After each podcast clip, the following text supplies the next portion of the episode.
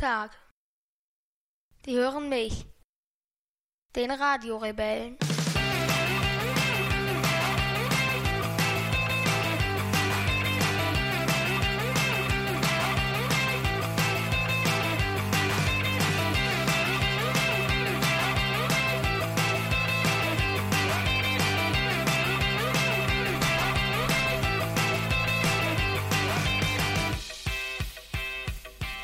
Erster April 2019, 21.09 Uhr. Das würde die BVB-Fans freuen. Ja. Nee, dann müsste es 19.09 Uhr sein. Eigentlich, Ja, eigentlich ne? schon. Ja, es ist, also müssen wir, brechen wir wieder ab, fangen morgen nochmal an. ja. 21.09 Uhr gibt's auch keinen Verein, der sich freuen wird, wahrscheinlich. Nee. Nee, da müsste man noch ein paar Jahre warten, bis sich da jemand freuen kann. Ähm, dass wir in seinem Gründungsjahr oder zu seinem Gründungsjahr Uhrzeit mit einer Podcast-Folge beginnen. Wochenendrebellen Wochenrückblick Teil 2. Freust du dich schon? Teil 2, Folge 2. Folge 2, Teil 2 ist eigentlich falsch. Stimmt, ja. Die ersten Folgen sind aufgezeichnet, wo wir jetzt getrennt ähm, die Themen Einleitung, Klage der Nation und Co. getrennt von dem eigentlichen Losthema aufgenommen Ich finde haben. das toll. Ja, ich habe auch den Eindruck irgendwie, wir haben ja, ähm, das ist jetzt noch, also diese Folge wird jetzt quasi veröffentlicht vor der Losfolge, die wir schon aufgezeichnet haben zum Thema äh, dunkle Materie und dunkle Energie. Aber ich habe den Eindruck, dir macht es wirklich noch mehr Spaß, als es dir vorher schon Spaß gemacht Ja. hat. Irgendwie, ja. Also du wirkst noch äh, wesentlich aktiver, während wir in der Vergangenheit ganz viele Folgen hatten, wo ich mir so beim nachträglichen Anhören gedacht habe, boah, warum labert der Vater denn so viel? Das ist ja nervig. Aber jetzt so die letzten äh, ein, zwei Folgen ähm, ist, dein ist dein Redeanteil deutlich gestiegen. Ja gut, bei dunkle Materie lag es vielleicht auch darin, dass ich dich ein bisschen glänzen lassen wollte, weil es ausnahmsweise mal ein Thema war, wo du ein bisschen was Ich weißt. von fast allem Ahnung. Ja, das stimmt, von fast allem. Ja. Wir wollen heute sprechen zur, äh, also A haben wir wie immer, was heißt wie immer im Wochenendrebellenrückblick, klingt ein bisschen doof, weil ist ja erst das zweite Mal, aber grundsätzlich vielleicht nochmal, ähm, dann sind wir dort auch aufgestellt, so ein bisschen wie, äh, wie bei Profi-Podcasts wie Lage der Nation, wenn man mal so kurz das, das, das Pad durchgeht, was wir heute vorhaben, oder kurz sagt, wie so das Ganze aufgebaut ist. Ähm, Im Wochenendrebellen-Wochenrückblick sprechen wir A, zu Beginn einfach mal so, was uns die Woche so persönlich beschäftigt hat. Das können Dinge bei mir im Job sein, Dinge bei Jason aus dem Erlebnisse bei Jason aus der Schule oder auch Sachen, die wir zusammen erlebt haben oder auch Sachen, die uns so mehr oder weniger für die Füße vor die Füße geplumpst sind, über die wir dann einfach sprechen. ähm, das ist eigentlich so immer die Einleitung. Dann haben wir einen Film, über den wir sprechen wollen, ähm, den wir zusammen geschaut haben. Und wir haben dann ähm, quasi die Klage der Nation. Das heißt, das ist meistens ein Thema, welches eigentlich kein Thema sein sollte, ähm, weil es völlig überbewertet wird oder es hat irgendwas total Absurdes oder total Und Unsinniges von den wirklich wichtigen Fragen ablenkt. und es lenkt von den wirklich wichtigen Themen ab. Oder es ist ein Thema, was uns so mehr oder weniger vor die Füße gekotzt wurde oder sowas. Das könnte auch durchaus sein. Das behandeln wir dann immer in der Klage der Nation. Am Wochenende, wie vor die Füße gekotzt. Ja, das ist ja dann noch, das ist ja dann äh, nicht mehr bildlich gesprochen, sondern das ist ja dann tatsächlich gesprochen. Und zum Abschluss gibt's natürlich, wie man eigentlich immer in unserem, in unseren Podcast-Folgen gewohnt ist, den, die spektrographische Minute. Ja. Das ist eigentlich der Wochenendrebellen-Wochenrückblick, den wir versuchen wollen, tatsächlich Woche für Woche so auch durchzuziehen. Aber wenn wir unsere Blogs vereinigt haben und es jetzt Spektrographen unter dem Namen nicht mehr gibt, heißt dann wissenschaftliche Minute oder was? Das müssen wir uns dann noch überlegen, wie wir das machen. Ja, das müssen wir uns noch äh, überlegen, wie wir das machen. Da sprichst du genau das richtige Thema an. Ähm, das wollte ich nämlich mit zur Einleitung auch nehmen. Ähm, Blockübergabe beziehungsweise Blockvereinigung. Was Übergabe denn, passt schon an mich. Ja, was hat's denn damit auf sich? Erzähl mal. Äh, also wir wollen äh, jetzt wegen einfach aus den Gründen, dass es, man momentan für alles irgendwie, man muss halt alles zweimal machen. Jetzt letztens zum Beispiel, äh, oder letztens ist schon ein bisschen her, äh, DSGVO und so, das war eine riesige Arbeit, weil wir das halt alles bei zwei Blogs machen müssen. Keyword-Optimierung bei zwei Blogs. Also es ist halt alles so irgendwie immer so doppelte Arbeit. Und auch äh, meine Artikel haben selbst seit zwei Jahren immer noch eine relativ, relativ überschaubare äh, ja, quasi Reichweite, was mich jedes Mal von neuem aufregt, wenn ich mir die Statistiken ansehe.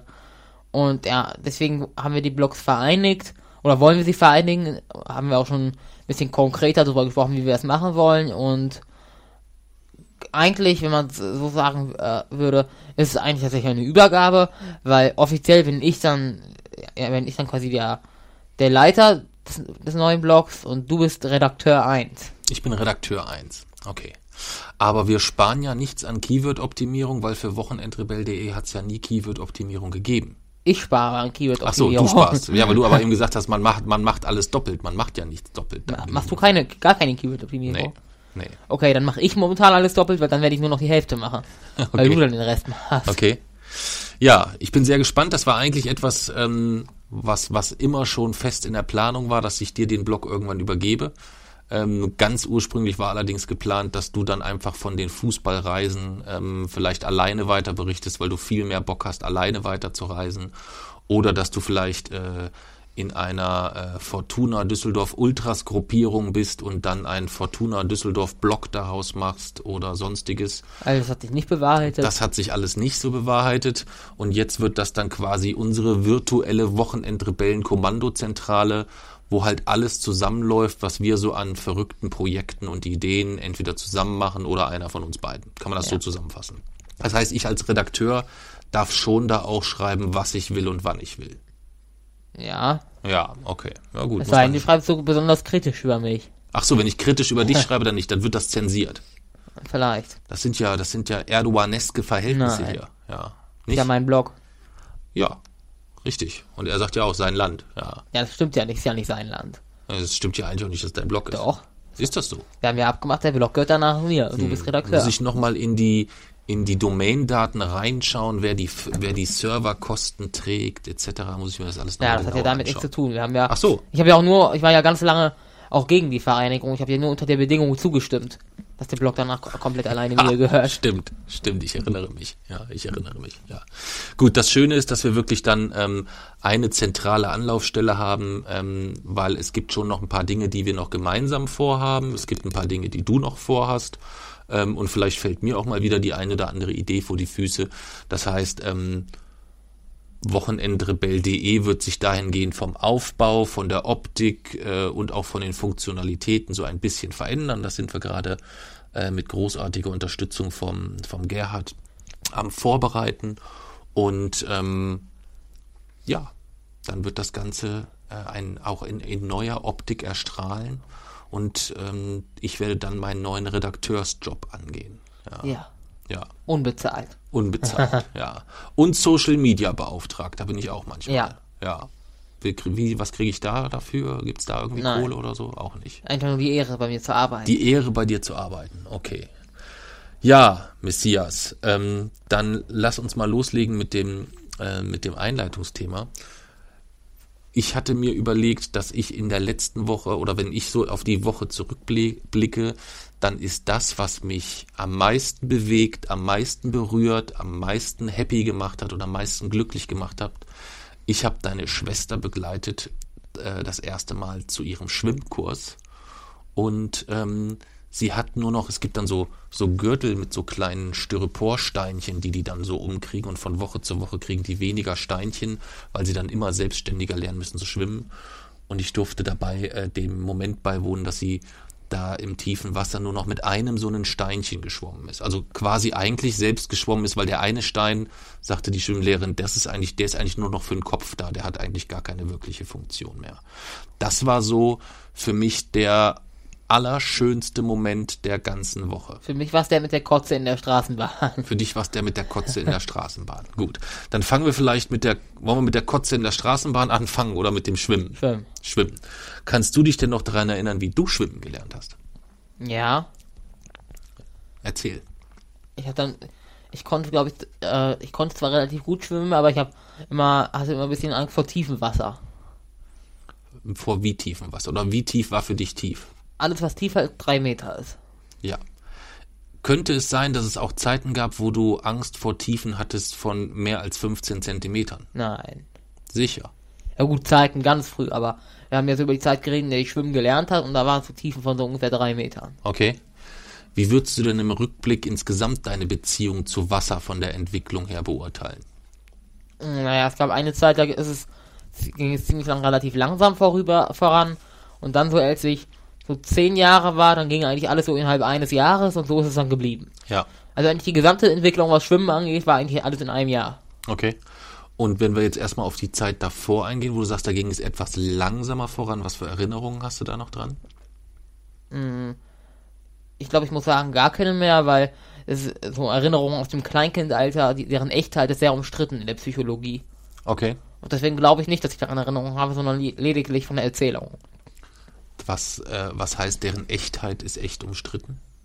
Äh, das, das bedeutet, dass es in der Wissenschaft umstritten ist, ob Erinnerungen, die aus, aus, einer Zeit, wo man so drei Jahre alt war oder so um die Zeit, ob diese Erinnerungen tatsächlich äh, ja noch echt sind oder ob nur durch Erzählungen quasi äh, der, der Anschein erweckt wird. Okay.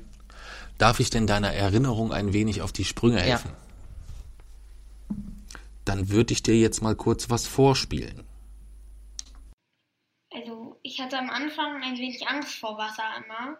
Ich erinnere mich. Ja, und da hatte ich sogar die Regel, dass falls ich im Wasser umkippen sollte, zufällig, oder ich plötzlich die Lust habe, mich hinzulegen, mein Kopf nicht unter Wasser sein dürfte. Genau. Ja, und dann begann, be, begannen die Urlaube mit Ömchen und Opa. Und dort war ich halt im Meer und dann wurde ich schon ein bisschen, ein bisschen neugierig. Und das hat sich halt mit jeder Reise gesteigert. Dann war ich erst bis zu den Knöcheln im Wasser, dann war ich vielleicht bis zum Schienbein, dann bis zum Knie, dann bis zum Oberschenkel und so weiter. Von Urlaub zu Urlaub. Ja, Ne? Nicht innerhalb des ersten Ja. Urlaubs. Erster Urlaub war, glaube ich, nur Knöchel. Gab es Ja. nur Knöchelfotos. Hm. Und, das, und dann, war, dann habe ich äh, angefangen, ein wenig zu übertreiben. Als ich bis, bis zu meinem Bauch im Wasser bin, habe ich gesagt, ich war bis zu meinem Hals im Wasser.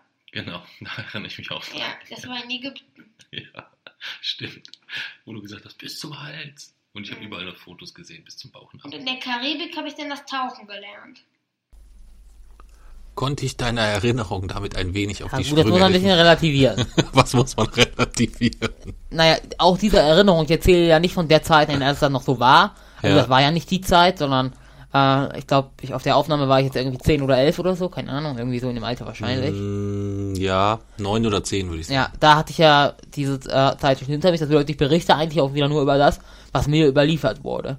Und da muss man ja Okay. auch mal aufpassen, wenn das irgendwie über, über drei oder vier Ecken überliefert hat, wie viel, wie viel von dem, was am Anfang tatsächlich gesagt wurde, dort auch noch stimmt.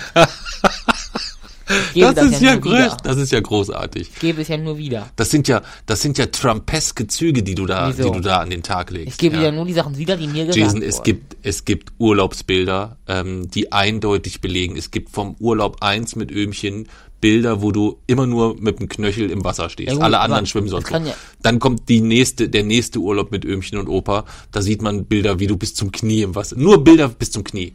Von, von kann- 100 Bildern alle Hier wurde zum Beispiel gesagt, dann noch erstmal bis zum Schienbein und so. Jason, willst, jetzt nur, für mich, nur für mich, ums einordnen zu können.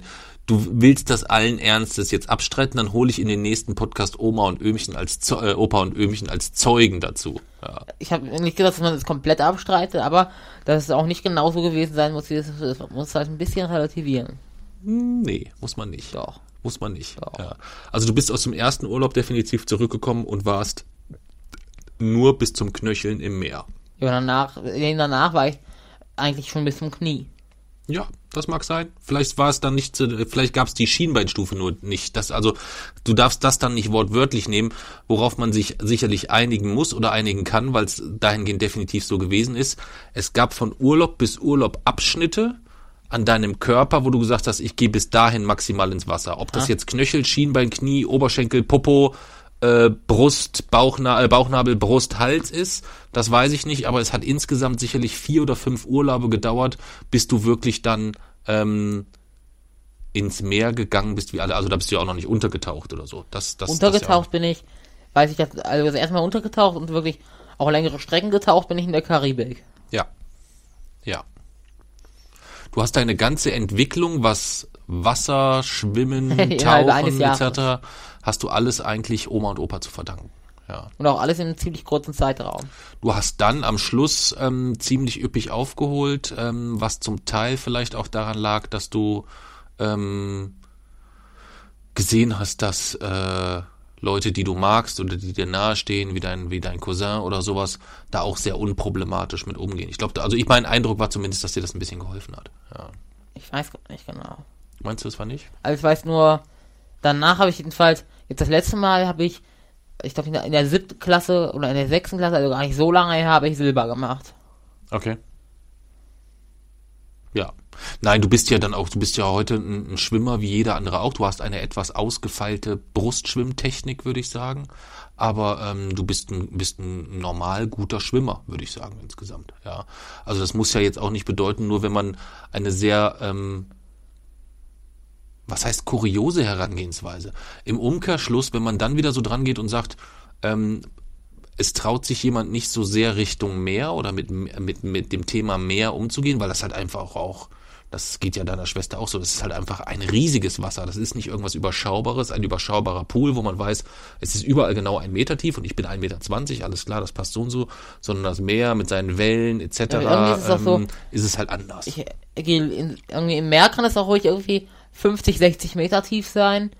Da würde ich auch schwimmen und tauchen. Das mache ich ja auch. Hm. Äh, aber im Pool reichen irgendwie drei Meter und danach wird es schon kritisch. Hm. Also heute würde ich auch in Wasser gehen, was irgendwie drei oder vier Meter tief ist. Aber trotzdem bei so vier Meter Becken habe ich heute, frage ich immer noch mal erstmal nach, wie tief das ist. Okay. Ja, eigentlich, eigentlich, eigentlich äh, irrsinnig. Nein. Eigentlich, nein, ich meine, es ist eigentlich, äh, finde, empfinde ich es eher unlogisch. Also ich war nur einmal wirklich tauch, tauchen an sehr tiefer Stelle mit deiner Mama. Ähm, das ist auch schon sehr lange her. Und ich werde nie vergessen, wie sie, sie ist zuerst reingesprungen ähm, mit ihrer ganzen Schnorchelausrüstung. Also wir waren auch gar nicht richtig tauchen, sondern wir waren Schnorcheln, muss man dazu sagen. Aber wir sind halt rausgeschippert da irgendwo aufs Rote Meer hinaus.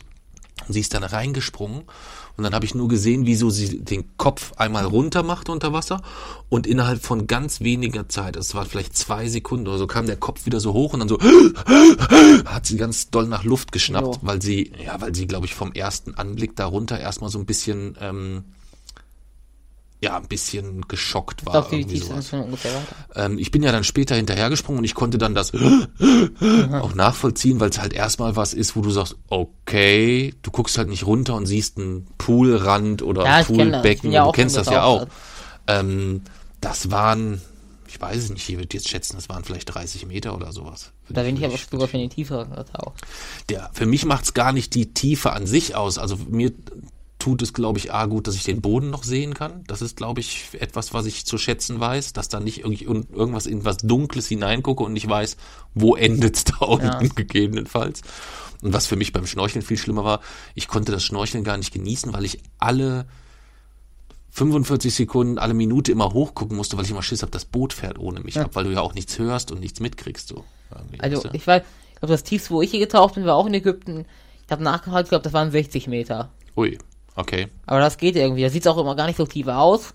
Und ich bin da auch halt immer abgelenkt, weil ich schwimme dann halt auch extra mal irgendwie dahin, wo möglich, wo auch Tiere sind und so unter Wasser. Okay. Davor habe ich zum Beispiel keine Angst. Weil da bin ich halt auch immer abgelenkt. Was war denn das Coolste, was du jemals im Kontext Schwimmen erlebt hast? Gibt es da irgendwas, woran du dich erinnern kannst? Das Schönste, Coolste, Tollste, Beste? Irgendwie im Kontext Wasser oder Schwimmen oder Meer oder ähnliches? Klaus war tatsächlich in der Karibik mit diesen Haien.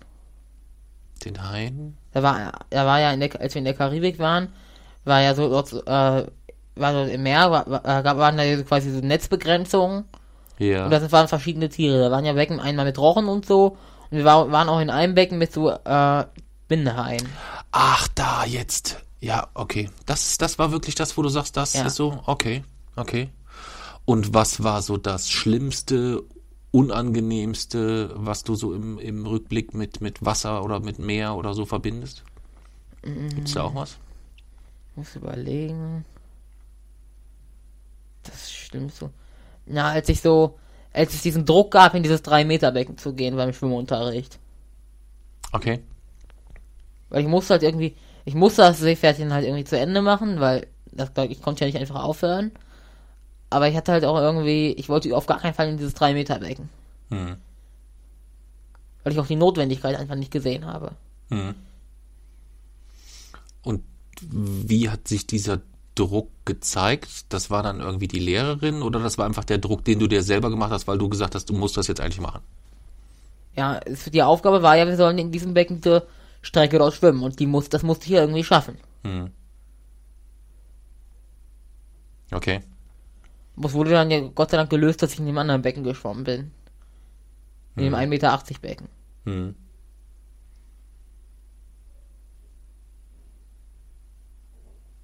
Weißt du, was das, was das Unglücklichste war, was ich im Kontext Wasser erlebt habe? Was? ist gar nicht so lange her. Jetzt neulich in der Therme. Was denn? Wir sind in die Umkleidekabinen gegangen. ja, stimmt. Dann habe ich meine ganzen Sachen genommen. Oder ich dachte, ich hätte meine ganzen Sachen genommen und habe sie in den Schrank gemacht. Und dann sind wir schwimmen gegangen.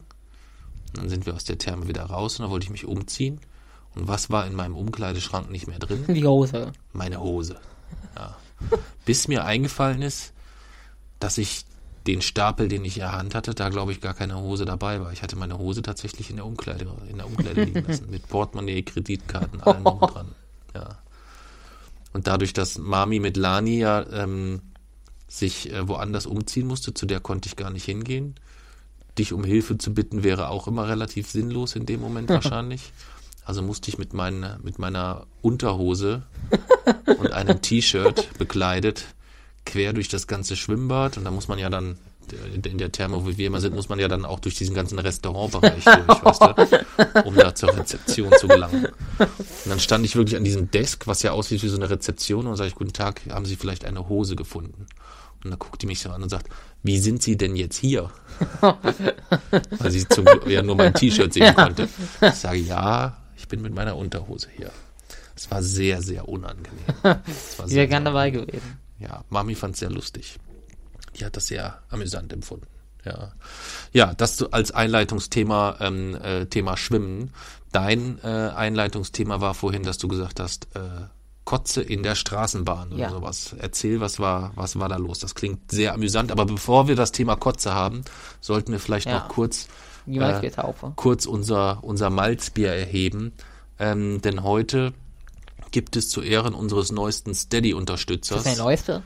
Das ist ja der neueste, der in der Reihenfolge dran ist. Es ist nicht der allerneueste. Es gibt mittlerweile schon wieder einen neueren äh, oder zwei neuere. Ähm, aber in der Malzbier-Taufen-Reihenfolge ist er auf jeden Fall der nächste und das ist der Michael. Und ähm, der unterstützt uns regelmäßig bei Steady und deswegen trinken wir heute anstatt dieses Malz, dessen Marke wir heute nicht verraten wollen, trinken wir heute den ganze Folge lang Michaels Malz. Prost, Michael, auf dich.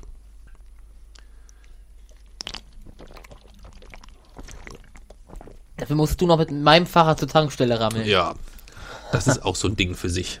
Wir hatten nämlich kein Malzbier da. Und dann durfte ich nicht mit dem Auto fahren, das Malzbier holen. Und Jason hat seinen Fahrradhelm verlegt, das heißt, er konnte auch nicht mit dem Fahrrad hinfahren. Das heißt, ich, Helme retten Leben. ja, Helme retten Leben.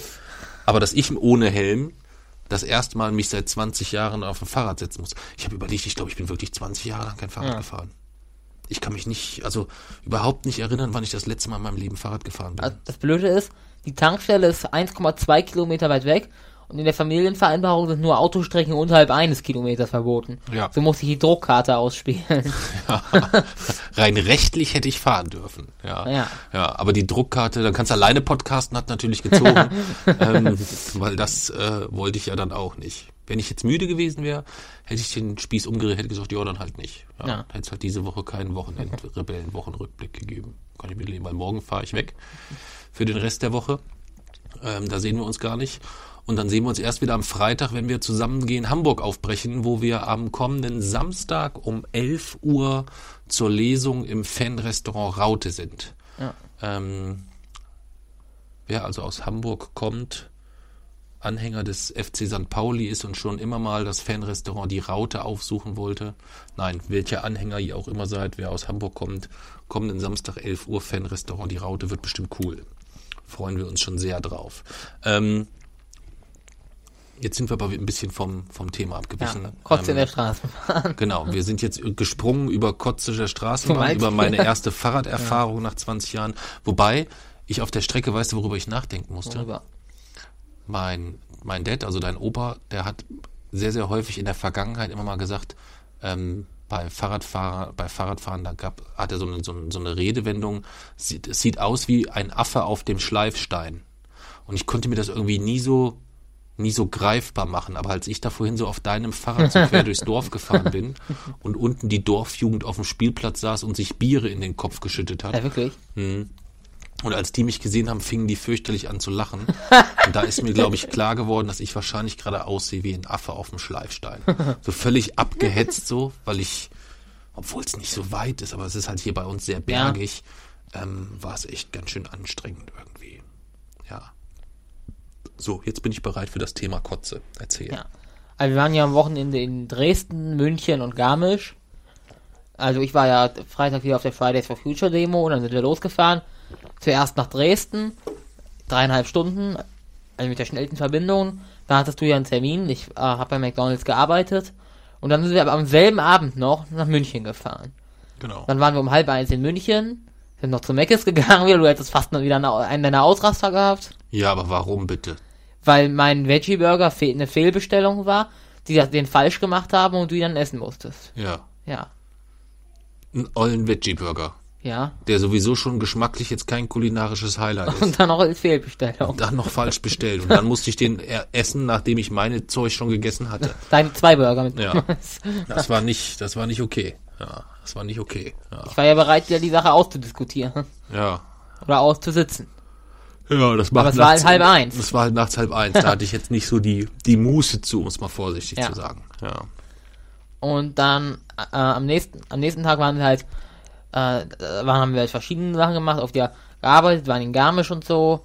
Äh, und am, als wir dann aus Garmisch zurückgekommen sind, dann sind wir, äh, mussten wir wieder mit der Straßenbahn fahren und es war wieder relativ spät. Und äh, ja, dann sind wir halt so, sind wir halt so eingestiegen und die war komplett voll. Und dann habe ich gedacht, oh, guck mal, da ein Vierer. Ist ein paar Schritte in die Richtung gegangen. Hat gesagt, okay, da gehen wir nicht hin und ist wieder zurückgegangen. Weil da war wirklich der ganze Boden auf dem Vierer über, wo man seine Füße machen kann, war so schon so getrocknete Kotze. Die schon so kristallisiert ist, wo man die einzelnen Bestandteile schon wieder heraussehen konnte. Ja, das Flüssige war halt schon zur Seite weggeschwommen, Ja. sodass nur die, die Brocken, also er hatte auf jeden Fall etwas mit Champignons, das konnte man gut erkennen. Und ich würde sagen, es war irgendetwas mit, mit Überbacken, könnte ich mir vorstellen. Also das sah so ein bisschen aus, als wäre da das ein oder andere äh, geschmolzenes Käsestückchen oder sowas. So sah es zumindest aus, ich bin mir nicht so Ja. ganz sicher. Ich konnte auch nicht so ganz lange hinschauen. Ja, Aber es ist so diese, dieses, die Kotze war gar nicht das Schlimme. Das Schlimme ist eigentlich immer so dieser, diese, wenn sich ein Moment der besonderen Freude direkt in dieses Gegenteil umkehrt, weißt du, so diese, du guckst, so die Straßenbahn kommt, so denkst du, oh, die ist total voll und du würdest gerne echt sitzen, weil es war ein harter Tag. Dann gehst du so rein, guckst so ein bisschen zur Seite und sagst, ah, guck mal, die haben übersehen, da ist ein freier Vierer. Und dann gehst du so in diese Richtung und auf einmal, es kam, glaube ich, auch erst der Duft und dann der Blick. Also erst kam so diese, diese, diese säuerliche Welle und dann habe ich es erst Aber entdeckt. irgendwie, ja, ich habe ich hab mich schon gedacht, weil es sind ja auch ein paar Leute vor uns eingestiegen, die sind ja auch alle so, haha, und sind dann wieder weitergelaufen. Aber es war ganz witzig, an den, nach, an den Haltestellen, die nach uns eingestiegen sind, die Leute mal, die Leute beobachten konnten, die eingestiegen sind. Ja. Und die dann den ersten Blick darauf Ja, geworfen es ging vielen so, die dann so gesagt haben, "Aber guck mal, die ganzen Deppen, keiner will sich hinsetzen. Und dann so, äh. ja. Und so ging es eigentlich dann Weiter. weiter. Also es Ja. war ein, ein, ein, ich glaube, es war eins meiner skurrilsten Arbeitswochenenden, weil wir haben, Aber uns, einer meiner Lieblingsarbeitswochenenden bis jetzt. wir haben uns relativ viel gesehen, weil ich viel im Zug saß oder weil wir viel auch im Zug saßen. Ja. Wir haben aber sehr wenig miteinander gesprochen, weil jeder eigentlich für sich auch genügend Arbeit Ja. zu erledigen hatte. Und dann der war für mich der persönliche Höhepunkt, dass wir eigentlich gesagt hatten, wir könnten Freitagabend podcasten. Ja. Dann haben wir aber gesehen, okay, wenn wir noch von Dresden bis nach München fahren am Freitagabend, das sind fünfeinhalb, sechs Stunden mit dem Zug, wir kommen nachts um halb eins an, da werden wir nicht mehr podcasten. Dann haben wir gesagt, wir podcasten Samstag. Dann haben wir gesehen, habe ich, was haben wir gesehen oder wir haben den Tag so durchgeplant und ich musste so viel erledigen, dass wir gemerkt haben, hm, wir kommen erst abends um halb elf aus Garmisch zurück. Hm, da können wir auch nicht mehr podcasten. Und dann warst du ein bisschen sauer und hast gesagt, nee, äh, müssen wir mal podcasten, müssen wir mal podcasten. Wo ich gesagt habe, na ja, wir könnten am Sonntag im Zug und dann hast du gesagt, na ja, Nee, du hast eigentlich damit angefangen, dann so, so nebenher zu sagen, wir laufen da so lang, oder wir nehmen halt am So- Sonntag früh so einen 6 Uhr Zug. Das, nein, das war später dann, als ich gesagt habe, ähm, als du gesagt hast, ja, die Züge sind sonntags immer so voll, als ich gesagt habe, ich podcaste auf gar keinen Fall im Gang. Also Ja. wir haben ja jetzt letztens, als ich dir schon mal versprochen habe, wir können im Zug podcasten, haben wir keinen Platz gekriegt und da hast du so einen Druck gemacht, dass wir dann uns im Gang setzen mussten. Das war ja echt Wie die furchtbar. letzten Penner und ich da das Podcast-Equipment aufgenommen und die Leute eigentlich nur gedacht haben, was sind denn das eigentlich für völlig irre, so. Die Situation. Bei mir ist ja nur immer Vermeidung. Also wenn ich dir was, wenn ich dir was sage, ist bei mir eigentlich immer meistens Vermeidungsstrategie, aber ich lerne halt von Mal zu Mal dazu, so dass ich zu dir eigentlich den Druck aufbauen wollte und sagen wollte, wenn der Zug nicht so voll sein will, dann müssen wir halt einen richtig frühen nehmen. Damit ich sage, nein, dann podcasten wir nicht. Genau, damit du dann sagst, nee, dann podcasten wir dir dann nicht, lieber nicht, weil ich gedacht habe, es ist dir nicht so wichtig, dass du am Sonntagmorgen um 5 Uhr aufstehen willst. Aber dann sind wir Sonntagmorgen um 5 Uhr aufgestanden. Ich, ich habe gedacht, das kann nicht wahr sein. Bis um halb eins haben wir, glaube ich, Fernsehen noch geguckt. Also wir Ja. waren um, um elf waren wir im, im Bett. Zeitumstellung war die Nacht. Dann war die Nachtzeitumstellung, da hat, das hat uns sowieso noch eine Stunde geklaut. Also drei Stunden hatten wir eigentlich. Und wir haben noch so ein bisschen reingeseppt in die Wiederholung von Joko und Klaas Team um die Welt, keine Ja, Ahnung, Welt. wo irgendwie Tim Melzer angezündet wurde oder sowas. Und dann bin ich um eins eingepennt und auf einmal klingt der, klingelt der Wecker und es war so gefühlt irgendwie, als wenn dir mit dem Faust, mit der Faust jemand ins Gesicht schlägt, nachdem du kurz nachdem du eingeschlafen bist. Und dann sind wir tatsächlich aufgestanden. Ja. Um dann um 6 Uhr in unserem ICE zu sitzen und über das Thema dunkle Materie und dunkle Energie Wir sind erstmal gerade aus dem Hotel rausgekommen, irgendwie erst zehn Minuten wach, dann machen die Tür auf und plötzlich steht so ein, so ein korpulenter Oh, Mann vor dir. Typ. Völlig betrunken in so einer Gehweise und hätte dir fast aufs Maul gehauen. Das Hat uns noch auch- Schimpfwörter hinterhergerufen. Ja, was mit dem los war, weiß ich auch nicht. Ja. Ich hätte, hätte cool, wenn wir mal noch in so eine Rammelei äh, hineingeraten wären. Nee, hätte ich jetzt nicht so cool gefunden. Und dann am Bahnhof ging es weiter. Am Bahnhof war wieder alles voll gekotzt und voll Müll und äh, es waren wieder besoffene Ja. Leute, die sich ja gestritten haben. Also München ist, ist, ist, ist sonntags morgens. Also ich würde gerne mit Markus Söder mal diese, diesen, diesen, diese Werte und diese Kultur, die er so ähm, Ja. Hervorhebt, die würde ich mir mit ihm mal gerne sonntags morgens, da hätte ich ihn gerne dabei gehabt auf dem Weg. So, weißt du, so dieser erste Schritt aus dem Hotel raus und der erste, der erste Typ, der dann ja auch recht zünftig gekleidet war, also traditionell, kulturell von der Kleidung her, würde sich Söder sagen, das ist einer von uns, würde ich sagen. Also so wie der gekleidet war. Ähm, der uns dann da anpöbelt, total besoffen, dann in Das diesen wird keine Bahnhof rein. CSU-Wahlwerbung. Nee, das wäre kein. Aber das wäre eigentlich mal, das wäre ein, ein wunderschönes, äh, ein wunderschönes Format für einen YouTube-Kanal, ähm, dass wir uns von Leuten an spezielle Orte begleiten lassen, wo wir aber vorher entscheiden. Weißt du? Also du nimmst dann Markus Söder nimmst du dann mit mal auf so eine Tour äh, durch München, aber zu Zeiten und dann Plätze, wo es halt vielleicht nicht so Werte normmäßig nach seinen Wünschen verläuft oder irgendwie sowas. Das wäre doch, das wäre doch schön. Ja. Das wäre eine, ein schönes Format. Und da gäbe es bestimmt eine Menge cooler Ideen, die man da machen könnte. Obwohl München immer noch meine Lieblingsstadt ist, gerade wegen so, äh, gerade deswegen. Das hat das nochmal gefestigt. Ja, ist schon eine schöne Stadt. Das stimmt schon. Das ist schon eine schöne Stadt. Ja. Ähm, das ist schon eine feine Stadt. Das ist. Sie hat, es gibt nicht wenig, was sie nicht hat. Ja. Wobei ich, ich würde jetzt, ich würde noch nicht mal sagen, es ist die schönste Stadt. Ich würde sagen, jede, es gibt mehrere Städte, die auf unterschiedliche Art und Weise etwas besonders Schönes, Ja. Schönes haben. Ja, finde ich. Ich mag auch Köln sehr, sehr gerne. Ich mag, freue mich auf Hamburg wieder riesig. Ja. Hamburg hat auch was, was, was sehr Besonderes, ähm, finde ich. Ähm, ich mag auch Berlin Hm, ja, Berlin auf eine ich gewisse. Art und Weise. Das Einzige, was ich an Berlin halt nicht mag, ist, es ist halt so scheibenhonig groß. Ich mag den Bahnhof. Ja gut, die Bahnhöfe mag magst du ja überall. Die magst du, magst du in Uelzen oder U ich weiß nicht, heißt es Uelzen? Uelzen, glaube ich, ja. Ich habe im letzten Podcast habe ich nämlich einen Fehler gemacht. Was? Ich habe gesagt Öhr Erkenschwick.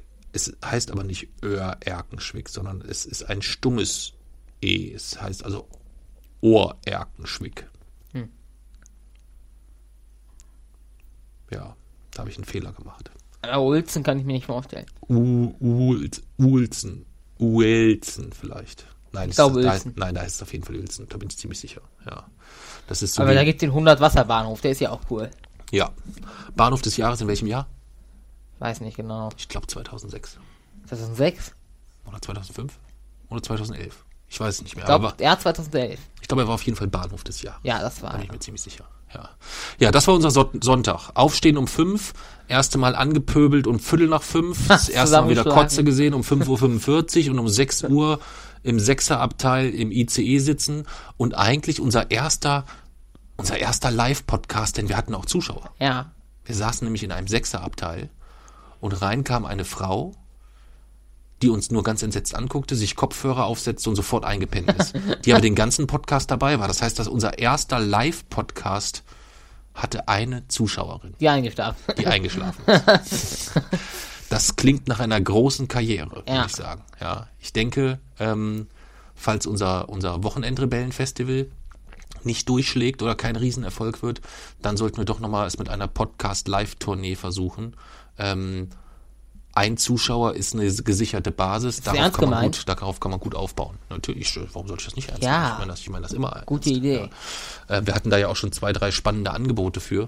Ähm, für, äh, für kleinere, also für, nicht für eine Lesung, sondern für Vorträge oder Live-Podcasting. oder- Live-Podcast, ja. ja, sowas in der Art. Das könnte man sich überlegen. Ja, das war unser Wochenende. Oder gab es noch irgendwas anderes Spannendes, von dem du berichten möchtest?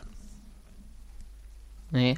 Ja, wir haben gestern noch angefangen, uns diese NSU-Serie anzuschauen, äh, die auf Netflix, Bolivia glaube hat ich, mich läuft. etwas aufbrausend gemacht, so spät abends noch an manchen Stellen.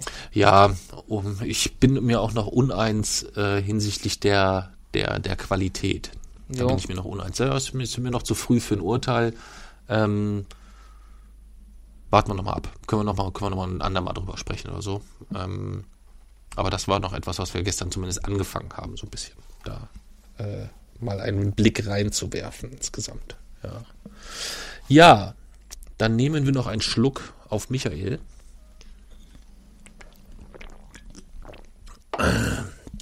und wechseln schon zur Filmrezension, würde ich sagen. Oder? Ist das Ja. okay?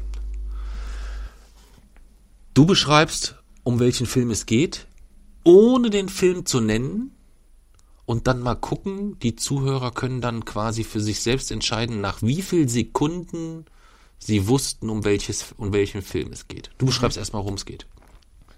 Also es ist ein Film aus dem Science-Fiction-Genre. Okay, ich würde dir mal sagen, wann ich es weiß. Also ich weiß ja eigentlich schon, aber ich Ja. würde jetzt mal auf Basis deiner Beschreibung, wann ich wohl eine Idee das ist hätte. aber schwierig sozusagen. Ja, ich kann das schon einigermaßen einschätzen. Also jetzt wüsste ich es noch nicht. Ja. Oh, Gut, das ist jetzt auch schwierig, um es nicht gleich so, oft, so, offensichtlich zu machen. Hm. Ähm, also es geht im Wesentlichen darum, um eine, ja, um eine Art Krieg, die zwischen den, oder um Maschinen, die quasi außer Kontrolle geraten sind und mit den Menschen im Krieg treten, aber dazu benutzen sie halt eine spezielle äh, Compu Computersimulation, die in die Realität quasi vorgaukelt, Jetzt wüsste ich um sie als Energiequelle zu nutzen. Ja, jetzt wüsste ich Ja. ja, wir haben uns Matrix angeschaut. Ja, Ähm, ein äh, Film, der dir gefallen hat, um das vielleicht vorwegzunehmen, Ja. oder den du richtig kacke fandst oder so dazwischen. und wenn mir gefallen hat. der dir gefallen hat. Wenn wir jetzt nochmal so grob unsere Idee vom letzten Mal aufgreifen und wir sagen würden, wir haben im, äh, unsere erste Filmrezension war über welchen Film? War es Breakfast Club? Ich weiß es gar nicht. Hatten wir davor noch einen? Ich habe es schon wieder verdrängt. War ein Minority Report davor? Ah, nee, Minority und Report. The Running Man? Und Running Man, genau. Wenn wir jetzt die drei Filme, du hast recht, ich hatte die Filme schon wieder alle vergessen. Wenn du jetzt mal nimmst Running Man, Minority Report, Breakfast Club und Matrix.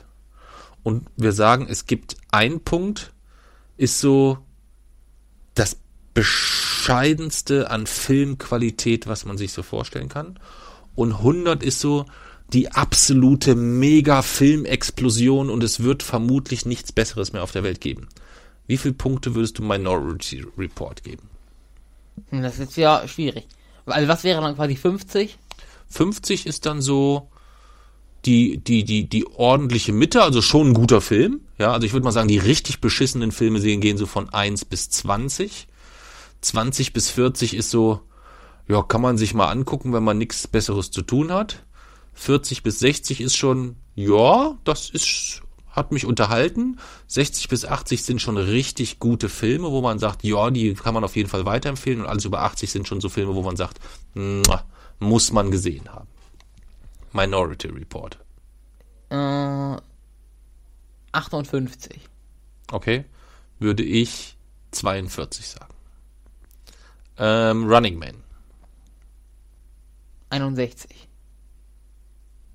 Würde ich 51 sagen. Breakfast Club. Mm, 32. Oh, den hast du aber letztes Mal besser bewertet. Nee. Hast du nicht gesagt, du fandst ihn gut? Ich fand ihn auch gut, aber im Verhältnis zu denen war es äh, der am wenigsten gute. Okay, aber du gehst ja jetzt schon, bei 20 bis 40 ist ja schon in dem Bereich, wo man sagt, ja, habe ich halt gesehen, aber nun denn. Nee, da haben wir gesagt, äh, 20 bis 40 war den kann man sich anschauen. Ja, der 1 bis 20 kann man sich auch anschauen. Ja. Ja, aber dann jetzt 1 bis 20 gehört ja zu den Okay. ja. Ähm, hätte ich jetzt gedacht, dass du den äh, ungefähr auf Stufe von Minority Report Nee, setzt. Minority Report fand ich besser. Fandst du besser? Okay. Okay. Ähm, Breakfast Club würde von mir bekommen eigentlich fünf Punkte, aber ich packe nochmal 25 Punkte drauf, weil ich den Axel so liebe, der uns den Film unter anderem empfohlen hat und deswegen kriegt er bei mir 30. Ja. Ähm, und Matrix?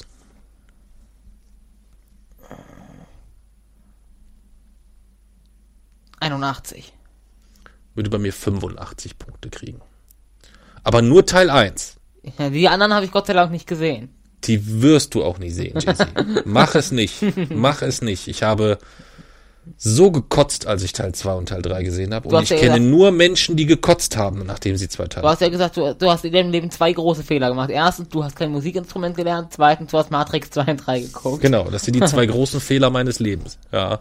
Ähm, nein, aber Matrix 1 ist, äh, oder Matrix, äh, der, der, der, der, der erste Teil ist ein absoluter Megafilm. Ja. Ein absoluter Megafilm. Und ähm, das werde ich auch aufs Blut verteidigen, gegebenenfalls. Wer auch immer irgendwas anderes sagt, ähm, hat den Film wahrscheinlich nicht verstanden. So wie ich vielleicht aber auch Breakfast Club nicht verstanden Ja. habe. Auch das kann man mir, äh, kann man mir durchaus vorwerfen. Ja. Ähm, dann fangen wir doch mal mit den Charakteren an. Welche Charaktere gibt's denn oder welche Personen spielen denn so? Ja, dann beschreibst du einfach und dann sage ich dir die Namen. Ja. Also ich kenne, mit den Namen kenne ich nur Morpheus und Neo. Ja, das sind ja auch erstmal so die zwei, mit die zwei wichtigsten. Wer ist denn Morpheus? Was ist das für ein Typ? Naja, äh, Morpheus ist quasi derjenige, der ist dort schon, ja, er ist dort schon so eingeweiht und auch eingewiesen. Mhm. Und äh, ja, er ist quasi der, der Neo das auch alles erklärt. Genau. Und wer ist ähm, Neo? Neo ist eigentlich so ein, äh, also am Anfang wird er halt so vorgestellt als Programmierer und so und er bekommt dann halt so äh, Nachrichten, dass er quasi, also komm, ich denke mal, das sagen wir noch, aber er soll dann quasi diesem weißen Hasen folgen, dann erfährt er halt irgendwie von dieser ganzen äh, Matrix-Geschichte und dann äh, wird quasi ihm vom Orakel, das ist auch cool, das Orakel, Ja, wird ihm quasi gesagt, dass er der Auserwählte sei, ja, um quasi diesen Krieg gegen die Maschinen zu gewinnen. genau. Also, ähm, Neo heißt eigentlich, ähm, boah, jetzt weiß ich seinen Vornamen gar nicht. Thomas? Heißt es Tom, heißt er Thomas? Auf jeden Fall Anderson. Ja. Thomas, ich glaube Thomas, Thomas Anderson. Er wird ja später jedenfalls immer nur Mr. Anderson genannt von dem, äh, von, von den, äh, von den, wie heißt er, äh, Mr. Mr. Smith. Ähm, der nennt ihn nur Mr. Anderson. Ähm, das ist quasi ein Hacker, der eigentlich sich die Nächte vorm Computer um die Ohren schlägt, weil er auf der Suche ist nach der Matrix. Ähm, und die sucht er überall. Und da ist schon die erste kleine Problematik und gleichzeitig die erste kleine Hoffnung für mich in diesem Film. Denn was im ganzen Film gar nicht aufgelöst wird, woher weiß denn Neo oder Thomas oder Mr. Anderson, dass es die Matrix gibt? Er, zu 100% denke ich mal, weiß er es ja nicht. Aber man, man sitzt ja nicht da so und denkt sich so, ach, das ist aber alles hier vorgegaukelte Realität, sondern du musst ja irgendeinen einen, einen Ansatzpunkt haben, um dort in den Zweifel geraten, um dann so viel zu, wenn er, er ist ja konkret auf der Suche nach der Matrix. Also er ist ja jetzt nicht konkret auf der Suche nach irgendwas, wo er sagt, oh, mal gucken, was ich so entdecke. Ich kann mir, ich kann mir auch vorstellen, dass es auf der, auf der Erde Leute gibt, die 100% fest davon überzeugt sind, dass die Realität nur vorgegaukelt ist. Ja, das glaube ich auch. Das glaube ich auch.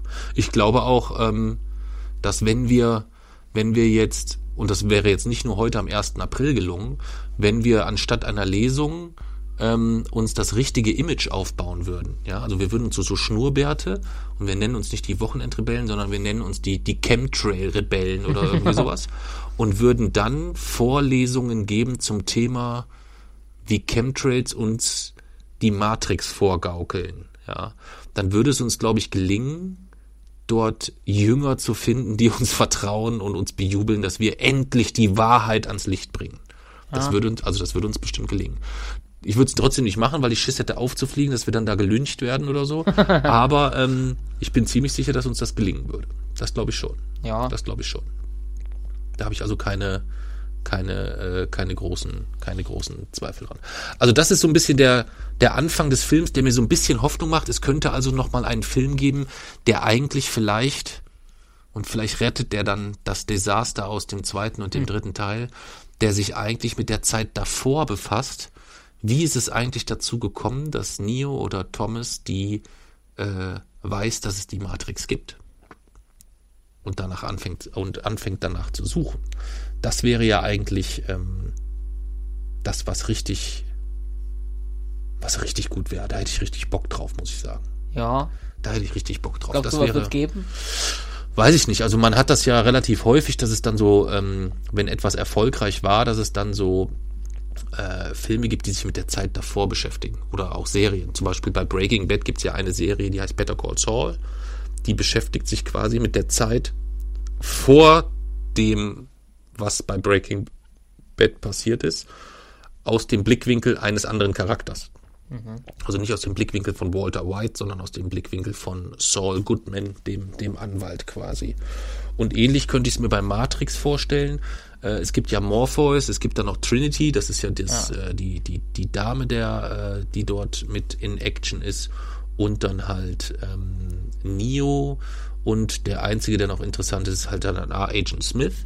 Den finde ich noch interessant. Und dann gibt's noch Cypher. Das ist der, der Glatzkopf, der dann später sagt, mir ist jetzt scheißegal, ich will eigentlich in der Matrix bleiben, weil mir dieses Steak so geil schmeckt und so weiter. Und ich will, dass ihr mich belügt und mir ist es alles Latte und so weiter, bla bla bla. Ja. Das sind eigentlich so die interessanten äh, Charaktere. Das Orakel ist noch cool. Das ist noch, das ist noch richtig, das ist eine richtig gute, das ist eine richtig gut geschriebene Rolle, die gefällt mir auch mega, mega, mega. Ähm, ja, aber die anderen dann irgendwie Agent Jones, Agent Brown, Tank und wie sie alle heißen, ja, sind nett, dass sie dabei sind, aber ja, ist jetzt nix, nix, nix, nix Pralles insgesamt. Ja. Ähm, dieser Hacker jedenfalls ist auf der Suche nach der Matrix und es klopft plötzlich an der Tür und da steht jemand und sagt, ähm, beziehungsweise auf seinem Computer kommt, kriegt er erst plötzlich Nachrichten. Ja. ja. Und auf dem Computer steht plötzlich Folge dem weißen Kaninchen. Wieso steht denn da Folge dem weißen Kaninchen? Naja, weil in Alice im Wunderland ist, es musste Alice, ja, ist auch durchs Wunderland gekommen, ins Wunderland kommen, indem so ein weißen Kaninchen durch seinen Bauch gefolgt ist. Genau. Das ist quasi äh, dort ein bisschen geklaut oder ein bisschen angelehnt insgesamt von der von der Idee her. Und dann klingelt es an der Tür und es lädt ihn jemand zu einer Party ein Ein und er hat weißen Tattoo. genau, der hat erst keinen Bock und dann sieht er aber das Tattoo, dass das ein weißes Kaninchen, äh, ich weiß gar nicht, auf der Schulter, auf dem Arm oder irgendwie sowas ist und er geht dann mit zur Party und lernt dort Trinity kennen. Und Trinity bringt ihn zu Morpheus mit der Info, wir wollen dir die Matrix zeigen. Ja. Ja. Und äh, ja, da wird er dann eingeführt in die in die Gegebenheiten der Aber Matrix. erst kommt noch diese coole Szene mit den zwei Pillen. Genau, aber fangen wir vielleicht mit der Matrix nochmal an. Was ist denn jetzt genau die Matrix? Naja, es ist eine, ja, quasi eine Simulation, die den Menschen, äh, ja, realitätsgetreu vorgaukelt, sie wären in der Realität, damit die Maschinen sie nutzen können, um Energie aus ihnen zu gewinnen. Genau. Denn in Wirklichkeit sind die Menschen in so einer Art Brutkästen angeschlossen an irgendwelche Schläuche und ihnen wird irgendwas rausgesaugt, was den Maschinen wiederum Energie gibt eigentlich. Ja. Weil die Menschen den Himmel verdunkelt haben im Kampf gegen die Maschinen, damit die, die solargetriebenen Maschinen nicht mehr arbeiten. Genau. Das war nicht so eine kluge Idee. Man sieht also, kann aus diesem Film auch lernen, dass die Menschen nicht immer so die besten Ideen haben. Ja. Ähm, und dass der die Idee, die Sonne zu verdunkeln, auf jeden Fall keine der klugen Ideen war. Ja. Und äh, diesen Menschen wird dann quasi vorgegaukelt eine Realität. Diese Realität ist eigentlich die Matrix und die Matrix wiederum oder diese Realität, die hat schon eine ganze Menge Gemeinsamkeiten mit unserer Realität. Ja. Ja. Aber es gibt so einzelne Fehler immer in der Matrix. Was meinst du mit einzelnen Fehler? Wo, äh, wo, ich weiß nicht, ich glaube, da kam diese, diese, so eine schwarze Katze kam plötzlich zweimal vor oder so. Und da äh, hat sich auch das Sprichwort ein Fehler in der Matrix impliziert. Ja. Das lässt sich, ähm, oder in der, in der Szene, die du ansprichst, ähm, ist es so, dass Matrix, ähm, äh, das Matrix, das Neo den, den, so den Kopf schüttelt und sagt, Zäh, ein Déjà-vu. Und dann wird er gefragt, wie ein Déjà-vu? Was ein Déjà-vu ist, weißt du? Ja. Also kommt aus dem Franzö Französischen eigentlich, ähm, heißt dann sowas wie schon mal gesehen. Ja. ja. Also nicht wie kotzen, schon mal gegessen, sondern schon mal gesehen. Ähm, und äh, Trinity fragt dann sofort, wie, was, wo. Und dann hat er beschrieben, was passiert ist, dass die Katze zweimal quasi dieselbe Strecke die Treppe hochgegangen ist. Und dann hat sie gesagt, ein Déjà-vu ist meistens ein Zeichen für einen Fehler in der Matrix.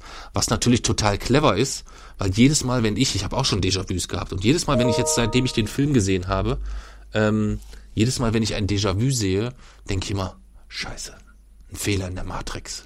Wirklich. Ja, kurz schon irgendwie, obwohl es natürlich total irrsinnig oder total bekloppt ist. Aber kurz denke ich da schon drüber nach. Ja. Ah, denke ich auch mal wieder drüber nach, wenn ich einen habe. ja. Hattest du auch schon mal ein Déjà-vu? Ich bestimmt. Ja. Aber ich hatte das schon relativ häufig sogar. Ja. Ist für mich immer nicht so richtig aufklärbar, wo, woher das jetzt kommt, aber ich hatte es schon ziemlich häufig, dass ich wirklich in einem Gespräch plötzlich wusste, okay, stopp, das, die Situation hattest du schon in mal so so Gesprächen weiter. habe ich das auch oft. So, so, und ja, auch so die ganze, das ganze Umfeld, dass ich dann weiß, Moment mal, der sagt doch jetzt das und dann kommt doch da hinten gleich jemand mit so zwei Koffern oder irgendwie Ja. sowas. Und Ja, dann das passiert auch das auch tatsächlich. Also auch Dinge, wo beim Gespräch könnte man ja noch davon ausgehen, da kann man auch zufällig auf die Idee kommen, dass das jetzt wahrscheinlich in die Richtung geht. Ja. Wenn ich dir Ja, ich sage, dann halt wenn ich zu dir jetzt sage, halt die Fresse, dann könnte ich ja ableiten daraus, dass wahrscheinlich du mir antworten wirst, halt selber die Fresse. Ja. Ja gut, aber das ist dann wirklich auch so, dass ich mir irgendwie im Inneren felsenfest davon überzeugt bin, dass er das jetzt sagt, weil ich das schon mal gehört habe. Okay. Ja, ich weiß, was du meinst. Ich weiß, was du meinst. Ja. Ich weiß, was du meinst. Ja, also das ist jedenfalls so der, der, der, der Anfang des Films. Die Matrix ist quasi das, was uns so vorgegaukelt wird und die haben quasi eine Möglichkeit entwickelt, aus der Matrix hinaus, äh, aus der, aus der Matrix quasi in verschiedene andere Eben sich zu, wie sagt man, teleportieren? Teleport nee, die teleportieren sich doch nicht, oder? Was machen die denn? Wenn die da so äh, telefonieren und sich woanders hin beamen oder was auch immer, keine Beamen sie Ahnung. sich wirklich? Das weiß, Weiß ich nicht, genau. was sie da machen. Deswegen frage ich dich, du bist doch ein Wissenschaftler. Ich, weiß, ich erinnere mich aber nicht genau, ob die sich gebeamt haben oder nicht. Naja, also einmal machen sie es ja so, dass wenn sie sich diese Dinger hinten in den Hinterkopf jagen, Ja. sich da so einstöpseln, dann schießen die sich ja in die, äh, in die, äh, schießen die, schießen die sich ja quasi woanders hin. Aber ja nicht in ihren so, realen Körper, oder? Was? Sie gehen doch dann irgendwann wahrscheinlich in, in die Matrix oder so. In einen, Ja, so wie ich das verstanden habe, gehen die dann in die Matrix rein und dann sind die ja einmal auf diesem Schulungsgelände und was weiß ich nicht alles, also haben das alles so ein bisschen, ein bisschen steuerbar. also, aber in die Matrix, nicht auf der Erde, quasi, auf der echten, der echten Welt. ja, ja, ja, ja, ja. Ja, dann genau. ist ja kein Teleportieren. Ach so, das, ja, deswegen frage ich ja, was es dann, was es dann sein könnte. Das weiß ich ja nicht. Ja. Wie sich das fachmännisch dann, äh, wie sich das fachgerecht dann insgesamt nennt. Fangen wir vielleicht mal ähm, von der von der von der Handlung her weiter, äh, dass wir erstmal die Handlung weiter durchgehen. Also warum will Trinity und Morpheus denn unbedingt Neo sehen? Weil sie halt, äh, weil er halt der Auserwählte sein soll, um die, den Kampf gegen die Maschinen zu gewinnen. Genau. Morpheus und äh, Trinity sind davon überzeugt, dass er der Auserwählte ist. Uh. Und er ist da, glaube ich, gar nicht so überzeugt von am Anfang. Er glaubt das eigentlich nicht so richtig. Wobei es dann bei der Namensgebung schon cool ist, weil Neo ist ein Anagramm von One. Ja. Der Ah. eine, der Auserwählte. Ähm, das finde ich eigentlich ganz, ganz, äh, also es gibt so ganz viele Andeutungen, Anspielungen, also mit, mit Follow the White Rabbit, ähm, so Alice im Wunderland, das ist so die, die bekannteste äh, die bekannteste Geschichte, aber auch jetzt so, ähm, dass so die ganzen Namen. Morpheus ist der griechische Gott der Oder Träume. Nebukadnezar oder wie die heißt. die Nebukadnezar, genau Ja. das Schiff, ähm, ist auch äh, eine, eine biblische Anspielung quasi insgesamt. Ähm, Trinity weiß ich jetzt gar nicht, ob es da irgendwie eine besondere Bedeutung Also Trinity kenne ich irgendwie aus der, aus der Raumfahrt, glaube eine Mondlandefähre hieß Trinity. Da Okay. hat das bestimmt irgendwelche mythologischen Wurzeln. Das könnte sein. Das könnte sein. Was gibt's denn noch so für dich an Auffälligkeiten, was dir in dem Film gut gibt's da noch irgendwelche Aspekte, die dir gut gefallen haben oder so? Hm, muss ich überlegen. So Details oder was?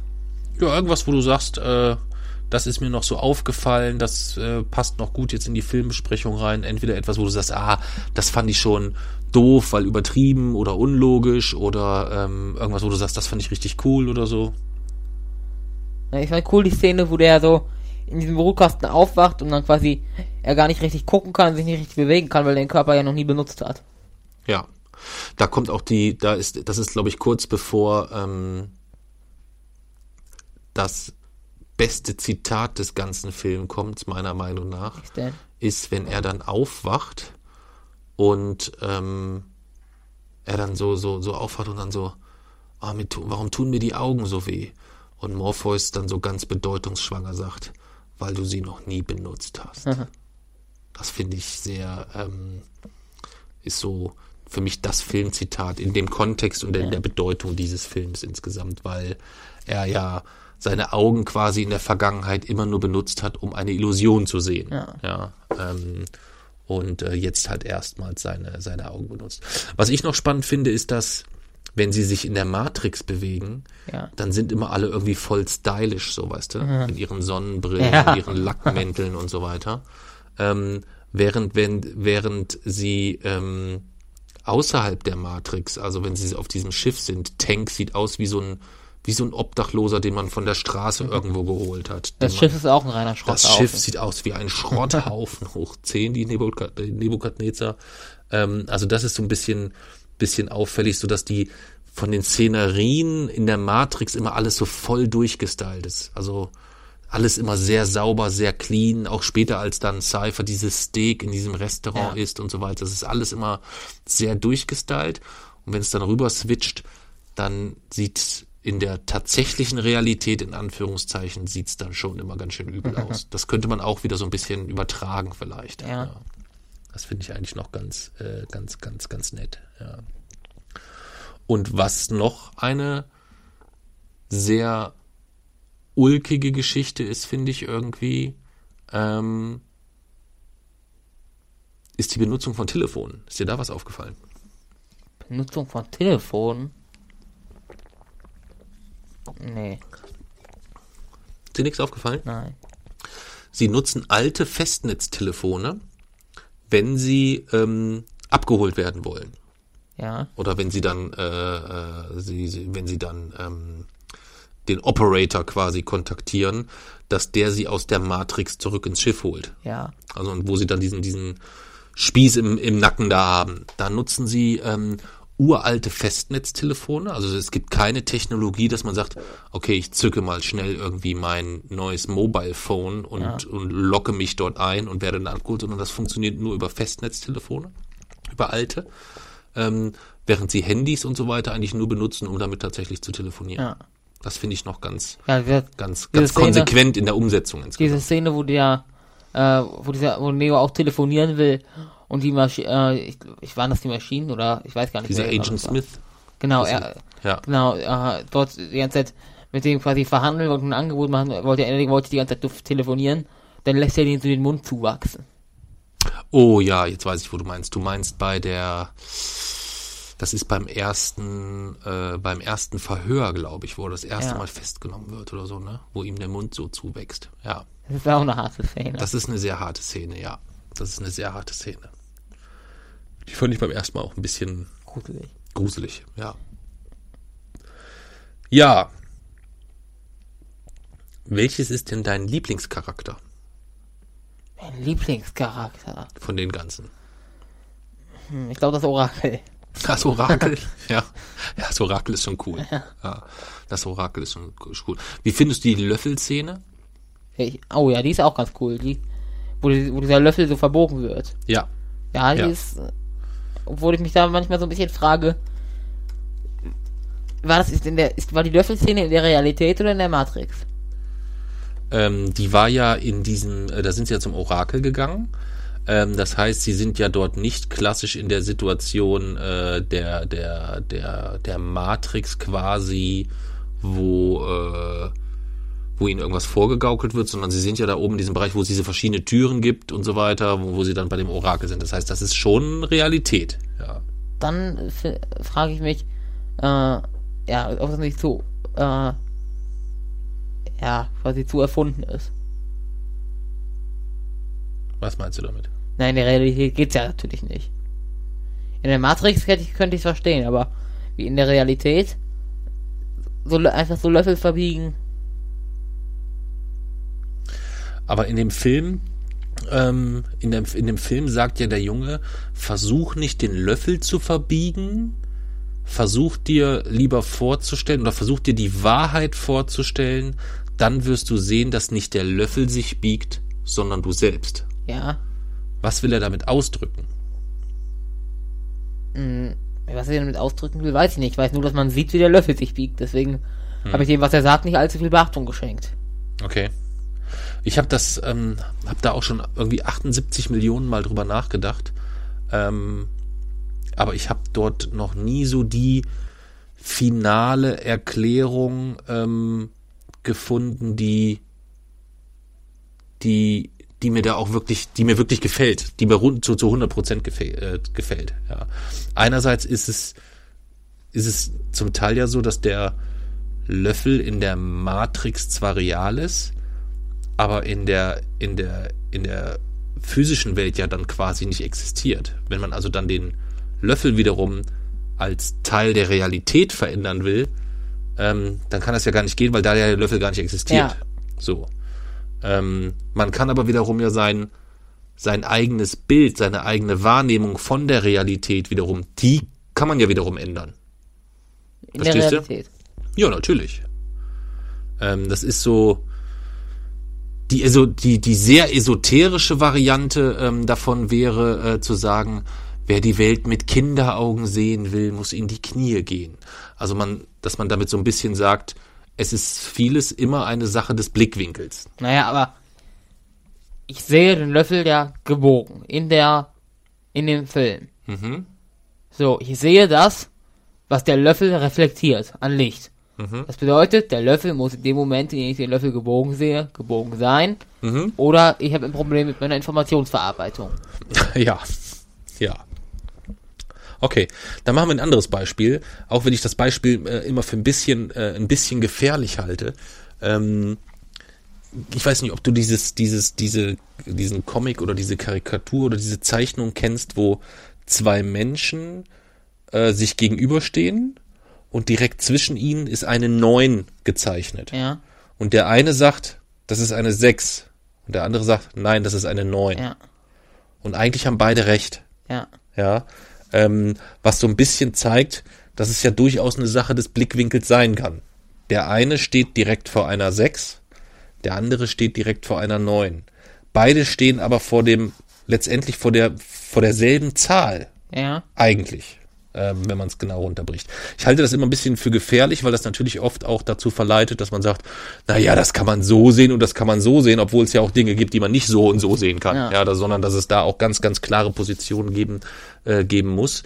Aber so dieses Thema Realität und Wirklichkeit, ähm, da habe ich auch noch nicht so, da gibt's ja auch äh, unfassbar viel psychologisches und philosophisches so, zu, Ja, es wurde so mal zu lesen, aber das einer- ist mir auch zu einer- anstrengend. ich glaub glaube, es war eine italienische Stadt, in der wurde mal verboten, Goldfische in Gläsern zu halten, weil es ange, weil es quasi als Begründung war die philosophische These, dass es grausam sei, dem Goldfisch quasi eine verzerrte Wahrnehmung der Realität durch dieses runde Goldfischglas zu geben. Okay. Und dann, äh, ich glaube, es war tatsächlich in einem Buch von Stephen Hawking, äh, in dem im Grunde genommen ge- erzählt wurde, dass sich diese Sicht des Goldfischs ja in, in keiner Weise benachteiligt ist zu unserer Sicht äh, der Realität, weil der Goldfisch sieht es ja tatsächlich, er sieht ja tatsächlich dieses äh, reflektierte Licht und damit sind die beiden Blickwinkel eigentlich genau gleichberechtigt und liefern eine genau, genau die gleiche Beschreibung der Realität.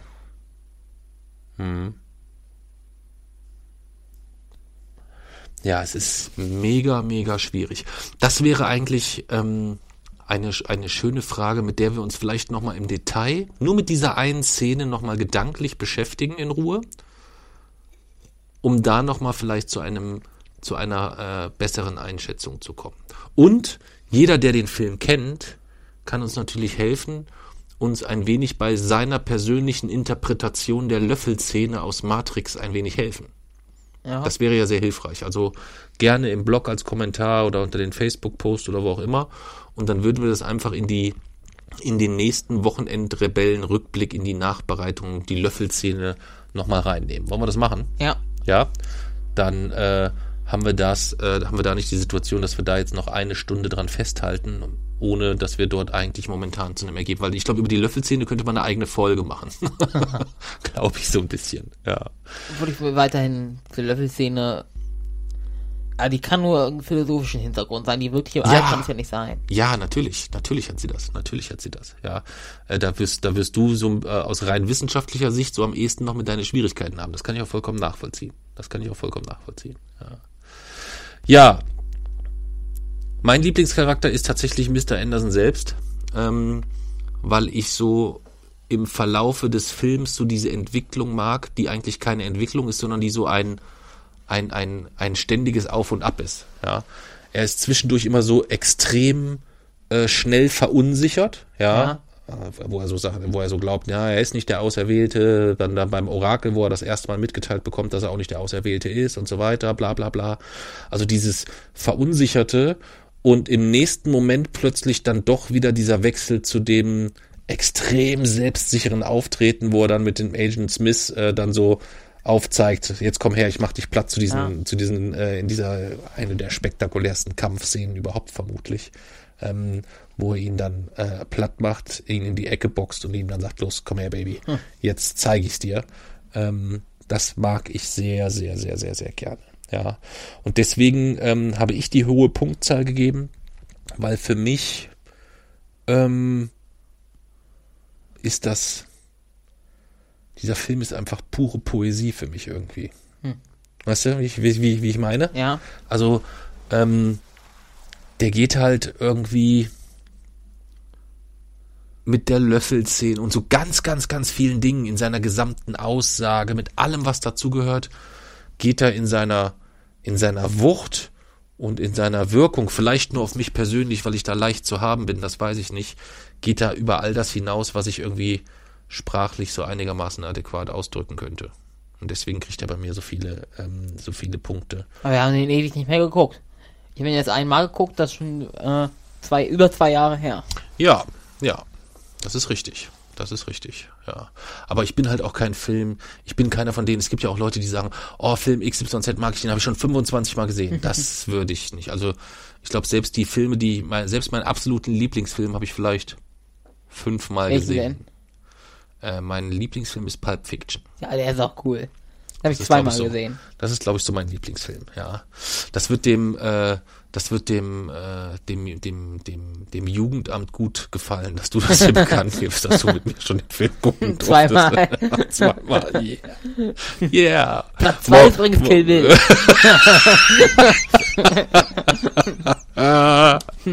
Schnitt!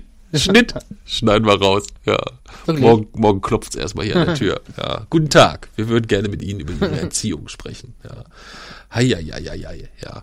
Ähm, nein, ähm, aber Matrix definitiv ähm, ganz, ganz oben drin. Es ist halt nur mega traurig, dass sie davon zweiten und dritten Teil gemacht haben. Das ist halt. Das Ich hätten werde den sie, niemals sehen. das hätten sie echt einfach so stehen lassen sollen. Glaub niemals ich. schauen, glaube ich.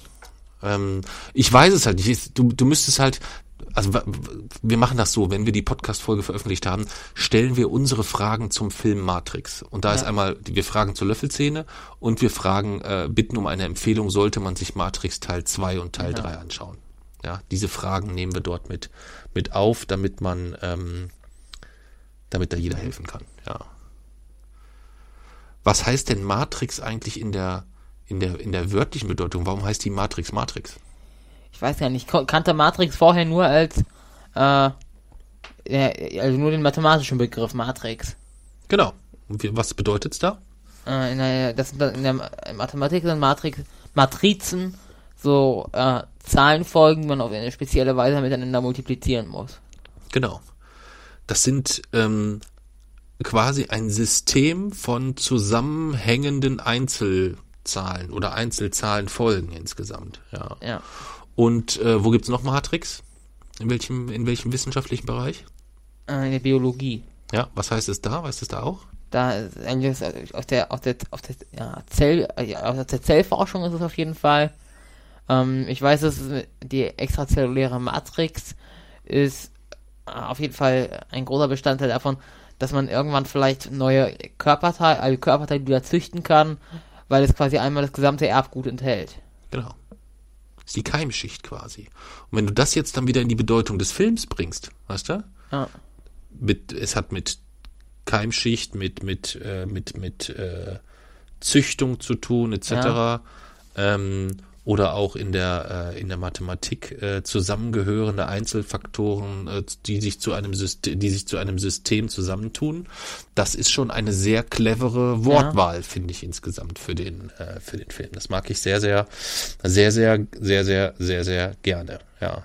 Und das skurrilste an dem Film ist für mich halt die unsere Realität, also die Welt, in der wir leben, ist in dem Film ja die Utopie.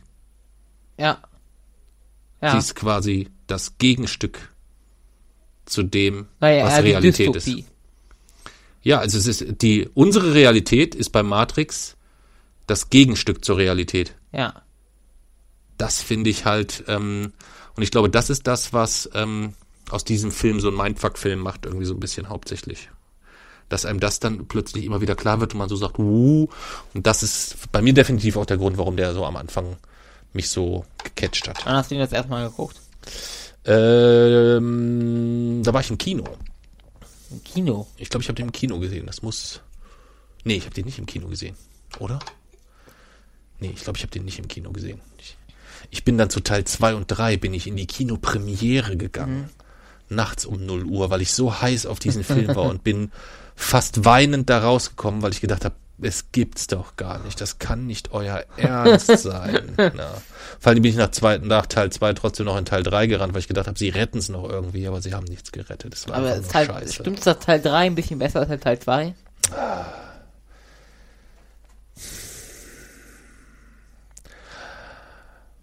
Also angenommen, wenn wir nochmal an den Vierer denken, ne, in den wir uns setzen wollten. Ja. Und da hätte anstatt eines riesigen Kotzerhaufens ein etwas kleinerer Kotzerhaufen ge gelegen, ne? Hätte ich mich da halt trotzdem nicht hingesetzt. Das wäre Matrix 2. Das Ja, ist etwas so kleiner. ungefähr Matrix 2 und Matrix 3 im Vergleich, würde ich sagen. Matrix 3 wäre der riesige Kotz. Äh, Matrix Das 2 weiß wäre der riesige. Das würde ich noch nicht mal so hundertprozentig unterschreiben können. Weiß ich nicht. Was aber der Film noch aussagt, und das ist vielleicht etwas, was, ähm, äh, was auch so ein bisschen dem Ganzen wieder so einen positiven Charakter vergleicht. Wodurch verliert denn Neo seine Selbstzweifel? In welcher Szene oder was? Nee, insgesamt, wenn du so dran denkst, er, er denkt ja immer, äh, er ist, er kann eigentlich nicht der Auserwählte sein.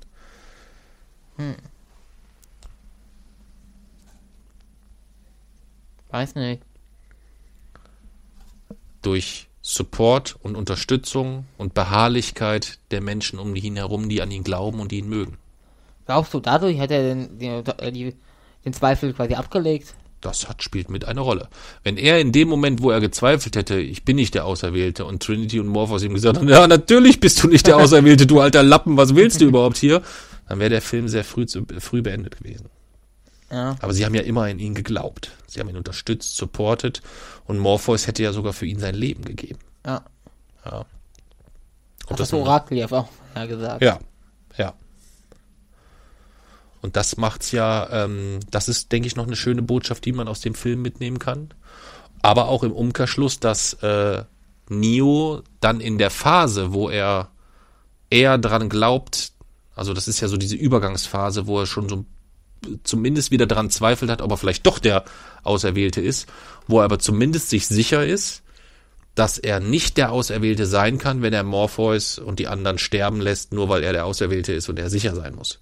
Weißt du? Also wo er quasi sagt, ja, ähm, ich muss das Richtige tun aus freiem Willen insgesamt, wo er das für sich so neu interpretiert. Das finde ich eigentlich äh, ist auch nochmal etwas, was man dort enorm gut mitnehmen kann. Das ist ungefähr so wie, äh, wie bei dir manchmal mit deiner Sturheit und deinem Fokus auf gewisse Ziele, wo du sagst, das muss so und so, aber das muss halt auf diesem Weg passieren, wo man erst so sagt, ah, das gibt's doch gar nicht, das kann man doch auch so oder so oder so machen.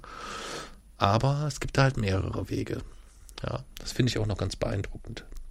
Kommen wir zur letzten und entscheidenden Frage, wenn es um den Film Matrix geht.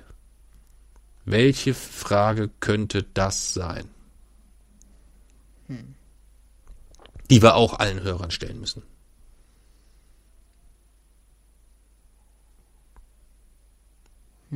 Ja, überleg mal.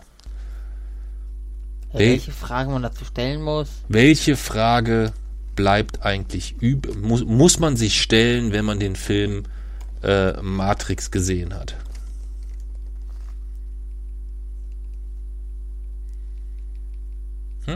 Keine Ahnung. Rote oder blaue Pille? Wirklich, ich habe mich das nicht gefragt, als ich geguckt Hast du dich das nicht gefragt? Nee. Das gibt's doch gar nicht.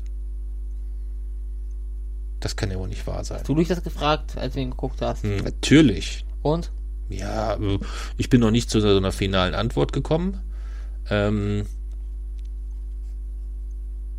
aber ich finde, dass das schon etwas ist, was, was, äh, was man sich natürlich fragt. Ja.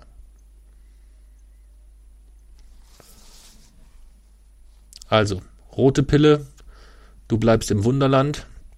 Oder blaue Pille, ähm, du wachst in deinem Bett auf und glaubst, was du auch immer glauben willst. Nimm die rote Pille und du bleibst hier im Wunderland und ich werde dir zeigen, wie tief das Kaninchenloch reicht. Das war das Zitat. Ich kann ja so ungefähr, oder? Das ist deine letzte Chance, Jason. Danach gibt es kein Zurück. Nimm die blaue Pille und die Geschichte endet. Du wachst in deinem Bett auf und glaubst, was du auch immer glauben willst. Nimm die rote Pille. Du bleibst hier in unserem Podcastzimmer, im Wunderland der Podcast-Szene und ich werde dir zeigen, wie tief das Kaninchenloch ist. Also, entscheide dich. Du würdest, du hättest wahrscheinlich denn, wenn du der Auserwählte wärst, du hättest dann zu Morpheus gesagt, ah, ich kann mich nicht entscheiden. Pro- und Kontraliste. Ich muss erstmal eine Pro- und Kontraliste erstellen. Morpheus wäre wahrscheinlich ausgerastet, ja. Der Film würde dann noch 25 Teile weitergehen, wo Morpheus irgendwann da so völlig als alter Mann mit so einem Bart dort sitzt. Bitte, Jason, entscheide dich. ja, aber ich könnte, ich könnte, glaube ich, so in der Ma- Matrix, wenn ich, wenn mir das, wenn ich das auch so hätte, irgendwie nicht mehr leben. Also ich glaube, ich würde rot nehmen. Naja, die würden das ja so, es würde, wäre ja so, dass du zurückgehst, in deinem Bett aufwachst und äh, du würdest nicht wissen, dass es die ja, Matrix ich nur würde in eine dem Folge Moment das nicht quasi äh, bewusst. Ich in dem Moment weiß ich ja, okay, irgendwas ist da. Nee, das können die alles wegschalten. Ja, aber in dem Moment weiß ich das. In dem Moment weißt du das. Ja. Dann will ich es auch sofort wissen. Aber du könntest ja sogar auch so, so, so bekommen wie Cypher, der sich so wünscht, oh, ich möchte ein bisschen berühmt sein und ich möchte dies und ich möchte das. Also du könntest dir dein, dein Wunschleben zurechtbasteln. Du Ja, kannst sagen, oh, ich möchte ein geiler Wissenschaftler sein und ich möchte, äh, dass ökologisch alles so und so läuft und das und so. Und du kannst dir deine komplette Wunschwelt basteln. Aber irgendwann, da, also dadurch, dass in der Energie gezogen wird, sterben die auch irgendwann früher. Ja, das ist richtig. Ja, allein schon damit könnte ich nicht leben. Okay. Was würdest du denn nehmen? Was glaubst du? Also, ich würde ja auch gerne sagen, dass ich äh, die, äh, die rote Pille nehmen wollen würde, weil ich so eine harte Sau bin und dann lieber ähm, in der Realität, aber wenn ich so überlege, so da auf so einer Nebukadnezar, auf so einem Schrottschiff da rumrammeln oder irgendwie sowas, ständig von Agent Smith die Fresse poliert bekommen. Ich glaube, ich würde die blaue Pille nehmen. Aber bei der blauen, da stirbt man dann ja irgendwann. Ja, Ja. finde ich jetzt nicht so problematisch. Ich, ich eigentlich schon. Ob ich nur eine Realität, wenn ich nur eine Realität vorgegaukelt kriege, die so alles, wo so alles okay ist, dann und die sich qualitativ nicht von der oder nicht von nicht ja ihrer Wirklichkeitsform, äh, ihrem Wirklichkeitswert nicht von der realen Welt unterscheiden lässt, okay. Aber wenn ich dadurch dann quasi von den Maschinen ja ausgesaugt wer äh, werde, das ist eher das, was mich daran stört. Und das ist auch das, wes- weshalb ich sagen würde, rote. Lassen wir so stehen mit einem letzten Zitat. Wenn real bedeutet zu fühlen, riechen, tasten und sehen, dann ist real nichts anderes als elektrische Signale von deinem Gehirn zur Schau gestellt. Ja. Deswegen, genau deswegen, ja. Äh, würde ich auch, wenn sich diese Matrix qualitativ nicht unterscheidet von der realen Welt oder sogar besser ist, aber man halt nicht ausgesaugt wird und dadurch nicht stirbt, dann würde ich mich auch sofort für die Matrix entscheiden. Dann würde ich die blaue nehmen. Also in dem Moment wüsste Neo ja auch noch nicht, dass er dadurch sterben würde. Deswegen würde ich in der Situation wahrscheinlich auch die blaue nehmen. Okay. Ja. Fragen über Fragen über Fragen. Also an alle, die Matrix gesehen haben, ihr müsst uns mitteilen, nehmt ihr die rote oder nehmt ihr die blaue Pille und warum? Ihr müsst uns mitteilen, eure Interpretation des Löffelbiege, äh, Löffelbiege-Jungen insgesamt, wie ihr diese Szene verstanden habt. Und was war das dritte? Äh, Ob man Teil zwei, 2 drei. und sollte man Matrix Teil 2 und Teil 3 gesehen haben, ja oder nein? Das sind die drei, die drei Sachen. Ähm, Das ist auch so ähnlich wie mit der Matrix. Willst du die Wirklichkeit sehen, Teil 2 oder Teil 3, oder willst du einfach in dem, in dem Wunsch stecken bleiben, dass Mat- dass Ma- Matrix einfach eine coole Filmreihe ist? ja, so könnte man es umfassen. Ja. Ja, dann sind wir mit der Film, oder was aber heute bei der lange Filmrezension. Aber es war halt auch ein sauguter Film. Ja, Ja. Ein sauguter Film. Ja. Der nächste Film, den wir besprechen, wollen wir den schon verraten oder wollen wir das noch nicht verraten? Soll das lieber eine Überraschung sein? Weiß nicht. Weiß ich auch nicht. Also der nächste Film, den wir besprechen werden, ähm, heißt Das Beste kommt zum Schluss. Den haben wir uns gestern Abend noch angeschaut oder ab gestern am sehr späten Nachmittag, ähm, weil wir von äh, einer unserer aktuellen Steady-Unterstützerinnen ähm, von der Charlotte den Auftrag bekommen haben, eine Folge zum Thema Bucketlist aufzunehmen. Und äh, da haben wir gesagt, Mensch, und zur, zur mentalen Vorbereitung und zusätzlichen Inspiration sollten wir uns mal diesen Film anschauen. Den besprechen wir dann aber im nächsten Wochenend-Rebellen-Wochenrückblick. Nächstes, das nächste Stichwort, was ich mir hier aufgeschrieben habe, verwirrt mich gerade ein bisschen, weil hier steht die Börsenonkels. Wer sind denn die Börsenonkels? Kennst, du die, Börsenonkels. kennst du die Börsenonkels? Nein. Das ist eine Gruppierung von Menschen, die an der Börse schlimme Dinge tun. Und die nennen sich die Börsenonkels. Hm. Ja. Kennst du nicht? Nee. Nee, um die sollte es auch eigentlich gar nicht gehen. Ich habe mich nämlich verschrieben. Ähm, es soll eigentlich gehen um die bösen Onkels. Ja. Ein Thema, wo viele sagen würden, oh, das passt aber eigentlich gar nicht zu den Wochenendrebellen. Aber zur Klage der Nation. Ähm, es passt vielleicht zur Klage der Nation und wo viele sich vielleicht denken können, ah, da werden sie wahrscheinlich das und das zu sagen zu dem Thema. Wirklich? Gut möglich. Denn die bösen Onkels waren kurz Thema auf unserer Facebook-Seite vor knapp zwei Wochen. Wir haben eine äh, ähm, aus einfach aus Spaß und aus Jux ähm, haben wir zwei Spotify-Playlisten angelegt. Wir haben eine Spotify-Playlist angelegt, die nennt sich das Wochenend-Rebellen-Festival. Und in diese Playlist haben wir reingepackt Songs, wo Jason und ich gemeinsam der Meinung waren, wenn wir erstmal alle unsere anderen Projekte abgeschlossen haben und uns, und, und uns dem Projekt eines Festivals widmen wollen, dann braucht es auch ein gutes Line-up mit Bands. Und so haben wir einfach mal äh, angefangen, uns immer Songs anzuhören und haben die in diese Playlist gepackt und haben für uns so dieses kleine Mini-Regelwerk gepackt, dass es von jeder Band nur einen Song in die Playlist schaffen darf und haben die nach und nach befüllt. Und da sind dann Bands wie ZSK, Feine Sahne, Fischfilet, ähm, die Broilers, äh, Vizo, also ganz, ganz viele Bands, die Jason eigentlich auch schon live gesehen hat, die, er de dementsprechend kennt. Aber irgendwann hat man dann halt keine Ideen mehr. Sodass wir dazu aufgerufen hatten, ähm, in Verbindung mit einer zweiten Spotify-Playlist, die offen ist, also so eine gemeinsame Playlist, wo jeder dann fleißig da Songs dazu packen kann, wie er lustig ist, ähm, über diese zweite Playlist Vorschläge zu machen. Haben wir zu aufgerufen auf Facebook, auf Twitter und Co. Und da kamen, ich weiß nicht, 120, 130 Songs zusammen, ähm, die wir so nach und nach aussortiert haben. Aber wir haben diese Liste halt nicht ähm, in irgendeiner Art und Weise moderiert. Wir haben dort also wirklich erstmal alles zugelassen, dass jeder alles in diese Liste reinpacken kann. Und dann habe ich mich nach ein paar Tagen auf Facebook bedankt und habe gesagt, hey, das ist jetzt die finale Liste, die finale Playlist, die Jason und ich uns anhören würden. Und die Songs, die uns daraus gefallen, packen wir dann rüber in eine, äh, in unsere tatsächliche Festival-Playlist mit den Bands, die auf unserem Wochenendrebellen-Festival vor 120.000 Zuschauern auftreten dürfen. Das war so grob die Idee. Und dann gab es plötzlich ein bisschen Ärger. Denn in, den, in der Vorschlagsliste ähm, für unser Festival war ein Song von den bösen Onkels und wir haben den nicht sofort rausgenommen. Und das haben einige, äh, das hat einige sehr verärgert, die gesagt haben, hey, das kann ja nicht sein, dass wir ähm, jemanden wie den Onkels eine Plattform geben und ähm, dass wir dort das nicht äh, sofort rausnehmen und so weiter. Und das hatte mich dazu gebracht, das Thema nicht die Börsenonkels, sondern die bösen Onkels mal auf äh, im Podcast zu besprechen. Denn ich muss zu meiner Schande gestehen, und da werden wir, vielleicht werden wir heute sehr, sehr viele, viele Hörer verlieren. Ich war sehr, sehr lange ein begeisterter, begeisterter Hörer der ich weiß, ich habe sogar noch ein Kissen von den Onkels.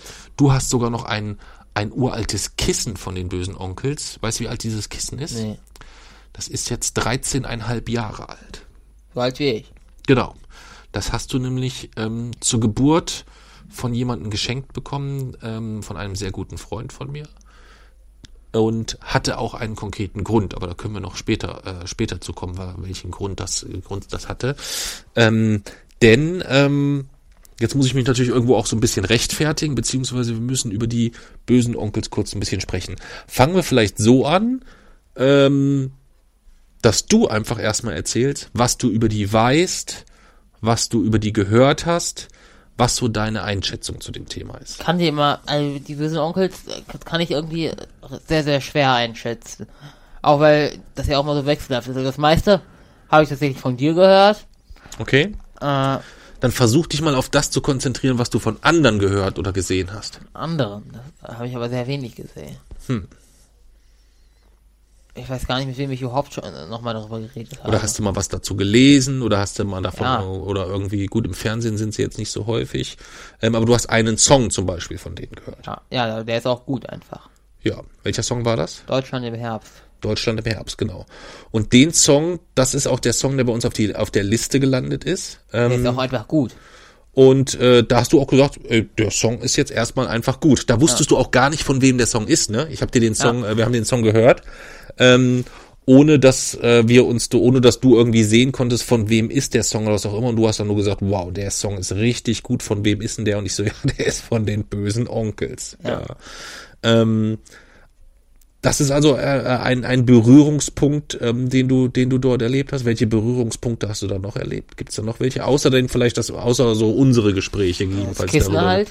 Mhm. Äh, dann haben wir einmal kurz in Politik und Wirtschaft darüber geredet. Oh, was war da das Thema? Äh, also ich weiß gar nicht, in welchem, in welchem Kontext wir darüber geredet haben. Und äh, wie wir darauf gekommen sind. Es wurde halt nur so als Beispiele eingeführt. Und auch da haben sich, haben sich eigentlich alles ein bisschen schwierig äh, getan, die einzuschätzen. Weil am Anfang waren sie irgendwie, ja, haben sie so Text produziert, wo man erstmal denkt, das ist ja ganz, das ist irgendwie ganz klar rechts. Aber dann haben sie sich ja mit der Zeit irgendwie, sind sie ja doch irgendwie in so eine Szene gerutscht, wo sie auch relativ klar gegen rechts positioniert haben. Und dann kam ja irgendwann, haben sie ja, glaube ich, angekündigt, dass sie dann gehen, also dass sie aufhören und haben das, glaube ich, auch ja, quasi wirklich so dargestellt, werden sie, sie jetzt 100% sicher und dann würden sie sich auf jeden Fall daran halten und dass sie diese ganze äh, diese ganze Marketingstrategie mit Comebacks und so, dass sie das alles einfach nur ja annervt, dass sie es unsinnig finden und dann hatten sie doch ihr Comeback. Mhm. Und jetzt sind sie wieder da. Okay. Genau. Und jetzt erzähle ich vielleicht mal, welche Berührungspunkte ich zu den Onkels hatte. Und dann gucken wir mal, wo wir, wo wir landen. Ich bin ja aufgewachsen auf einem Dorf. Ja. Und dort im Dorf gab es eigentlich zwei Bands, die man, oder drei Bands insgesamt, die so eine gewisse Rolle spielten, in Jugendräumen, auf Partys oder sonstiges. Das waren die Toten Hosen, das waren die Ärzte und das waren die bösen Onkels. Ja. Und ähm, es, so würde ich es zumindest in meiner, äh, so würde ich, so, so ist es zumindest in der Jugendzeit gewesen. Und wenn ich von Jugendzeit spreche, würde ich sagen, so von 15, sage ich mal, erstmal so bis zum Alter von 20, 21, 22, ja. erstmal so in der Phase. Da war es so, dass ähm, auf Partys meistens alles kunterbunt durcheinander lief. Also da lief sowohl die Onkels als auch die Ärzte als auch die Toten Hosen und das war auch kein großes Thema. Ähm, das wurde eigentlich im Dorf erst zum Thema, als es irgendwann Beef gab zwischen den Ärzten und den Onkels und den Toten Hosen ähm, und man so das Gefühl hatte oder dass es eigentlich Thema war, so wie es heute bei uns in der Folge Klage der Nation Thema war, ohne dass man sich in einem Dorf politisch damit auseinandersetzt. Also es gab bei uns im Dorf jetzt nicht klassisch irgendwie, dass wir uns im Alter von 15 bis 20 irgendwie mit äh, rechts, links oder ähnlichem besch überhaupt Gar beschäftigt nicht. haben. Nee, haben wir uns nicht beschäftigt. Es ist nicht so, dass das nicht ein, dass das nicht ein Thema hätte sein müssen, weil das war unter anderem na, das war dann ein bisschen später, äh, als ich so 24 war, äh, war dann äh, Rostock-Lichtenhagen und die, die, die Eskalation, ähm, äh, die, die, die, die massive Eskalation in den 90ern. Aber es war trotzdem nicht so, dass das da ein großes Thema war, irgendwie so.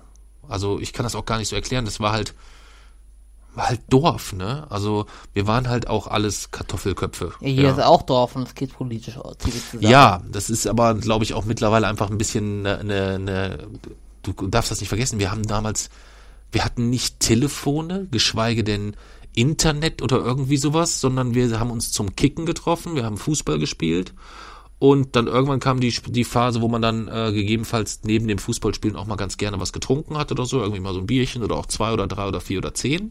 ähm, so diese Phase insgesamt. Und dann verschoben sich diese beiden Blöcke auch so ein bisschen inhaltlich. Also es wurde, es gab dann auch mal Tage, da wurde weniger Fußball gespielt und mehr getrunken. Auch diese Tage gab es dann insgesamt. Jedenfalls war das so in der Phase so, dass ähm, die Ärzte und auch die Hosen eigentlich so die Musik gegeben haben, wo man so partymäßig mit äh, mitgehen konnte. Ja. Schnell einfache Texte, die man auch mitsingen, mitgrölen konnte.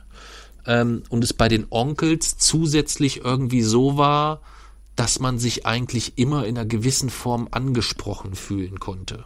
Ja, also wenn man ähm, ist auch heute mit, ich habe die, die, also man muss dazu sagen, ich habe jetzt auch seit ziemlich genau, ich würde sagen, über zehn Jahre jetzt definitiv schon, ähm, irgendwie mit den Onkels jetzt so gar nichts am Hut gehabt, auch keine Musik mehr von denen gehört. Also, dass wir jetzt Deutschland im Herbst gehört haben, war tatsächlich das erste Mal, dass ich das überhaupt ja. wieder gehört habe. Ähm, bis zu deiner Geburt, aber bis zu kurz, bis kurz vor deiner Geburt habe ich das schon regelmäßig und häufig gehört und war auch sehr, sehr häufig auf, äh, auf, auf Konzerten etc. Also ich war schon ein intensiver Hörer, würde ich sagen.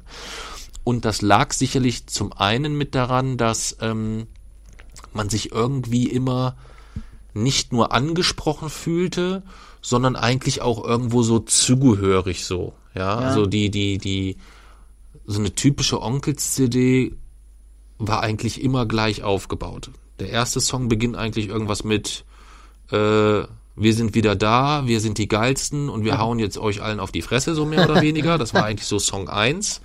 Song 2, 3, 4, 5 war dann irgendwie so ein bisschen was Lyrisches mit Tiefgang, also irgendwie so, ähm, ja, mit mit Aussagen, die sich in alle Richtungen, äh, die sich in alle Richtungen interpretieren lassen. Auch mit Aussagen, muss man sagen, die sich auch so interpretieren lassen, dass man da so rein und kann sagen, ja, genau, das ist genau das, was wir wollen, so also hinsichtlich Gewalt, gegebenenfalls auch wirklich, ähm, würde ich sagen, auch wenn es da sehr wenige äh, dann in, insbesondere auf den späteren Alben von gab, wo sich auch der ein oder andere ähm, äh, rechts der der, der äh, oder im, aus dem rechtsradikalen Milieu angesprochen fühlen dürfte, dürfte oder zumindest ähm, noch die Gelegenheit hat, dort das ein oder andere rein zu interpretieren. Oder halt, selbst wenn er nicht direkt ein, äh, rein zu interpretieren hat, was immer ein Thema war, ist das meines Erachtens nach die Onkels fast eigentlich das Schimpfen auf die Lügenpresse erfunden haben. Okay. In dem Sinn. Also erfunden ist übertrieben, aber sie waren für mich die ersten, die ganz, ganz deutlich ganz, ganz intensiv auf dieses Thema Medien. Das war eigentlich, so wie ich eben die, die Onkels-CDs aufgezählt habe, Song 1 ist eigentlich immer, wir sind wieder da, hauen auf die Fresse, bla bla bla. 2, 3, 4, 5, irgendwas tiefgängig Lyrisches.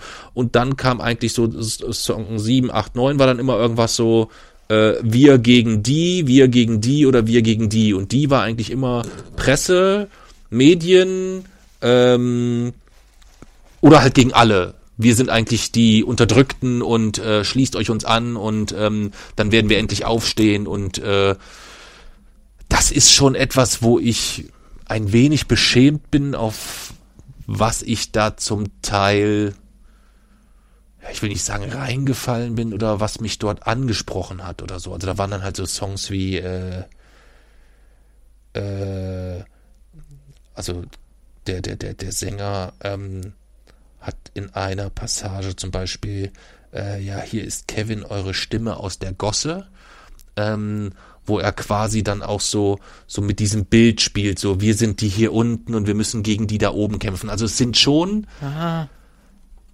Ähnlichkeiten zu erkennen zu dem, was die AfD zum Beispiel Ja. heute macht. Nicht hinsichtlich, ich würde nicht sagen, dass es um dieselbe politische Intention geht, aber die die Taktik Ja. oder die, die Mechanik oder die Idee dahinter ist dieselbe. Diese, Ja. Dieses Wir gegen die und wir sind das Opfer und wir sind die Kleinen, Ja. aber zusammen können wir die alle platt machen und so weiter. Das ist eigentlich etwas, ähm, wo man, wo die Onkels sehr, sehr, sehr gut drinne waren und auch heute noch sind, ganz, ganz sicher. Dazu kam aber erschwerend so ein bisschen für mich, dass ich war auf sehr, sehr vielen Konzerten und wir hatten auch das ein oder andere Mal die Gelegenheit, mit dem ein oder anderen Bandmitglied oder ähm, mit dem einen oder anderen, der der Band sehr, sehr nahe steht, zu sprechen. Und es ist halt so, dass diese Bandkonstellation, wenn man jetzt mal ähm, äh, den, den, äh, den Gonzo als den neutralen Sympathikus außen vor lässt, dann gibt's den, den, den P, ja, es ist halt ein mega von sich überzeugter, ultra arroganter Typ, der ja, der da halt so dabei ist. Dann gab's halt mit Kevin Russell dieses unfassbar dumme Hohlbrot. Also der Mensch ist wirklich, also das ist wirklich, das ist wirklich, da fehlen einem wirklich die, die, die, die Worte auch für. Also wenn man, also das, der ist wirklich, ja, also da, da mangelt es mir jeder Beschreibung. Ähm, und dazu dann eigentlich ähm, Stefan Weidner, der eigentlich so textlich und hinsichtlich Bandpositionierung so der, der, die treibende Kraft, der Hauptkopf war, ähm, der auch derjenige war, der äh, mich am meisten fasziniert hat, muss man ganz klar sagen. Ja, also wenn ich habe sehr, sehr viele Interviews gelesen, ähm, mich sehr, sehr, sehr, sehr viel da reingefuchst und alles und das war schon jemand, der mich auf eine gewisse Art und Weise in vielen, vielen Bereichen fasziniert hat. Ja, das muss man, muss man ganz, muss man ganz, äh, ganz, ganz klar sagen. Und ja, auf den Konzerten gab's immer Nazis Ja. In unterschiedlicher Ausprägung und ähm, eigentlich nie so offensichtlich gekleidet. Also du wirst dort keinen, äh, du hast dort keinen Nazi getroffen, der irgendwie jetzt irgendwie ein Hakenkreuz auf die Stirn tätowiert hat oder irgendwie Äh, sowas. ist das das? Ähm, weiß ich nicht, keine Ahnung. Ich wollte es jetzt nur so ein bisschen überspitzen, ja. Ähm, denn es gab zumindest in den Zeiten, wo, wo ich zu Konzerten gegangen bin, da schon relativ strenge Türkontrollen. Und ich habe es auch nur ein einziges Mal erlebt, dass dort jemand den rechten Arm zum Hitlergruß hochstreckte Auf dem Onkelkonzert. auf einem Onkelskonzert. Das tat er aber nicht lange. Und ich bin mir ganz, ganz, ganz, ganz sicher, ähm, dass er das danach auch nie wieder getan hat. Da bin ich mir ganz, ganz, ganz, ganz sicher. Ja. Ähm, und das im Grunde genommen würde ich behaupten, es gibt im Schnitt gesehen, gab es dort nicht viel mehr Menschen mit rechtsradikaler Gesinnung als auf einem Xavier Naidoo Konzert, Gabalier, Matthias Reim, Helene Fischer, keine Ahnung. Also ich glaube, dass da jetzt erstmal nicht so die, die Hauptproblematik bestand. Die Hauptproblematik bestand eigentlich eher in der, in der Historie dieser Band. Ja, denn Ja, das hast du mir schon mal erzählt. das ist ja das, was ich, was ich dir schon mal erzählt habe. Die haben definitiv ganz klar einen Song geschrieben, der hieß Türken raus. Punkt. Sie haben definitiv einen Song geschrieben, in dem es heißt Deutschland den Deutschen. Punkt. Da kann man noch 26.000 Mal sagen, äh, ja, aber dieser Song ist nie äh, veröffentlicht worden oder was auch immer, keine Ahnung. Also der ist nie auf einer offiziellen CD gelandet oder was auch immer, aber der Song ist definitiv geschrieben worden. Und ich schreibe ja nicht so einen Song, wenn ich nicht mich mit dem Gedankengut zumindest identifizieren kann. Und es ist auch kein Song, den man irgendwie ein gewisses äh, ironisches, Ja. künstlerisches, einen künstlerischen Unterton oder irgendwie sowas. Es gibt ja auch äh, ähm, Songs, die, die sowas thematisieren, gegebenenfalls, wo dann der Künstler sagt, ja, ich wollte äh, die auf dieses Thema hinweisen. Ganz Ja. aktuell gibt's eine riesige Rammstein-Diskussion. Ich habe das Video nicht gesehen, aber ich verfolge, dass es aktuell da wieder eine ganz, ganz große Diskussion gibt ähm, zu der Band. Ähm, Wobei ich denen tatsächlich zutraue, dass es, ohne, wie gesagt, ohne dass ich gesehen habe, dass es irgendeinen künstlerischen Aspekt hat, der dem Ganzen eine Berechtigung gibt, das weiß ich aber nicht. Aber das war es sicherlich nicht bei dem Song Türken raus und sicherlich auch nicht bei dem Song Deutschland den Deutschen. Aber als sie den Song geschrieben haben, waren sie zwischen 16 und 18 Jahre alt. ja. Ähm, und sie haben dann sich A sehr, äh, kam so aus so einer, aus so einer Skinhead-Szene, die halt überwiegend rechtsorientiert war, auch zu dem Zeitpunkt. Sie haben sich von dieser Szene dann losgesagt. War auch gute vier Jahre lang eigentlich gar nichts von ihnen zu hören. Äh, die Haare wurden deutlich länger und sie sind dann eigentlich ähm, musikalisch auch in eine andere Richtung gegangen. Und es gab dann zwar immer noch Kritik irgendwie an einem, an einem, äh, an einem Song zum Beispiel, an einem Album Der nette Mann, äh, wo es um, um Kindesmisshandlung etc. ging. Wobei es da tatsächlich so ist, dass es dort ähm, der Song wurde dann oder das wurde halt indiziert, das heißt, es durfte nicht veröffentlicht werden und das war meines Erachtens nach vielleicht sogar ein Fehler, weil das zu dem Zeitpunkt so auch wie heute bei Bushido, Sido und was weiß ich nicht ist, wenn etwas indiziert wird, dann weckt es erst recht die Begehrlichkeiten und das Interesse von jungen Leuten. Und das war halt damals bei den Onkels auch so. Und da würde ich noch nicht mal sagen, dass dort irgendwas Bösartiges hinter dem Song hergeht. Das ist sicherlich ein sehr drastischer Song, aber der weist auf eine, auf ein großes Problem und auf eine große Thematik hin. Und so war ich dann eigentlich immer so ein bisschen Onkelshörer, bin dann irgendwann mit auf Onkels Konzerten gegangen und es war halt immer, was die geschafft haben und da kann man äh, mich gegebenenfalls für verurteilen oder auch nicht, aber wenn wir mit drei, vier, fünf, sechs Leuten, äh, je nachdem, das war immer so die, die, die Größenordnung da waren, war es eigentlich immer so, dass es eine Atmosphäre war, als wäre man eine große Familie so insgesamt, weißt du? Ähm, das ist ihnen sehr, sehr gut gelungen, aber als Onkelshörer gab es halt im Anschluss auch eigentlich immer noch so zwei Wege. Es gab dann auch schon bei vielen den Weg, die dann so über die Onkels quasi auch bei Songs von Störkraft, bei Songs von, äh, ich weiß gar nicht, wie die anderen Bands alle, alle heißen. Also gibt's ja dann auch die, die tatsächlich hart, harten rechten Bands, Ja. bei denen dann gelandet sind. Und da würde ich die Onkels nicht nur jetzt nicht mehr sehen, sondern auch seit vielen, vielen, vielen, vielen, vielen Jahrzehnten mittlerweile würde ich sie definitiv nicht mehr als eine, eine, eine, eine rechte Band sehen. Ähm, also A, wenn man den Song Deutschland im, im, äh, im Herbst äh, sich anhört, ähm, wenn der nicht von den Onkels gekommen wäre, wäre es einer der wichtigsten Songs der 90er Jahre gewesen. Ja. Und ähm, man hätte mit diesem Song vielleicht auch ähm, ganz wichtige Ebenen erreichen können, weil er unglaublich gut ist. Ja. Unglaublich gut. So. Ähm, und äh, es gab dann später nochmal, ich weiß gar nicht, das war glaube ich auf einem der, der letzten Alben, gab es auch nochmal sehr, sehr deutliche äh, Distan äh, Distanzierungen von den Onkels, die aber alle eigentlich immer so, egal wie deutlich sie waren, sie wurden eigentlich immer ähm, so dargestellt, als wäre das äh, eine taktische, wie sagt man, eine, ja, eine, eine, eine taktische, äh, ein taktischer Versuch, sich äh, von dieser Szene zu distanzieren, Ja, weil es ja. geschäftsschädigend ist oder was auch immer. Das ist halt völliger Unsinn. Äh, die haben zu dem Zeitpunkt schon Hunderttausende von Platten verkauft. Also ähm, es Hm. ist völlig unsinnig, sich dann, wenn das ihr Publikum wäre, sich dann so deutlich von dieser Szene zu, ähm, zu distanzieren. Also hält das für glaubwürdig?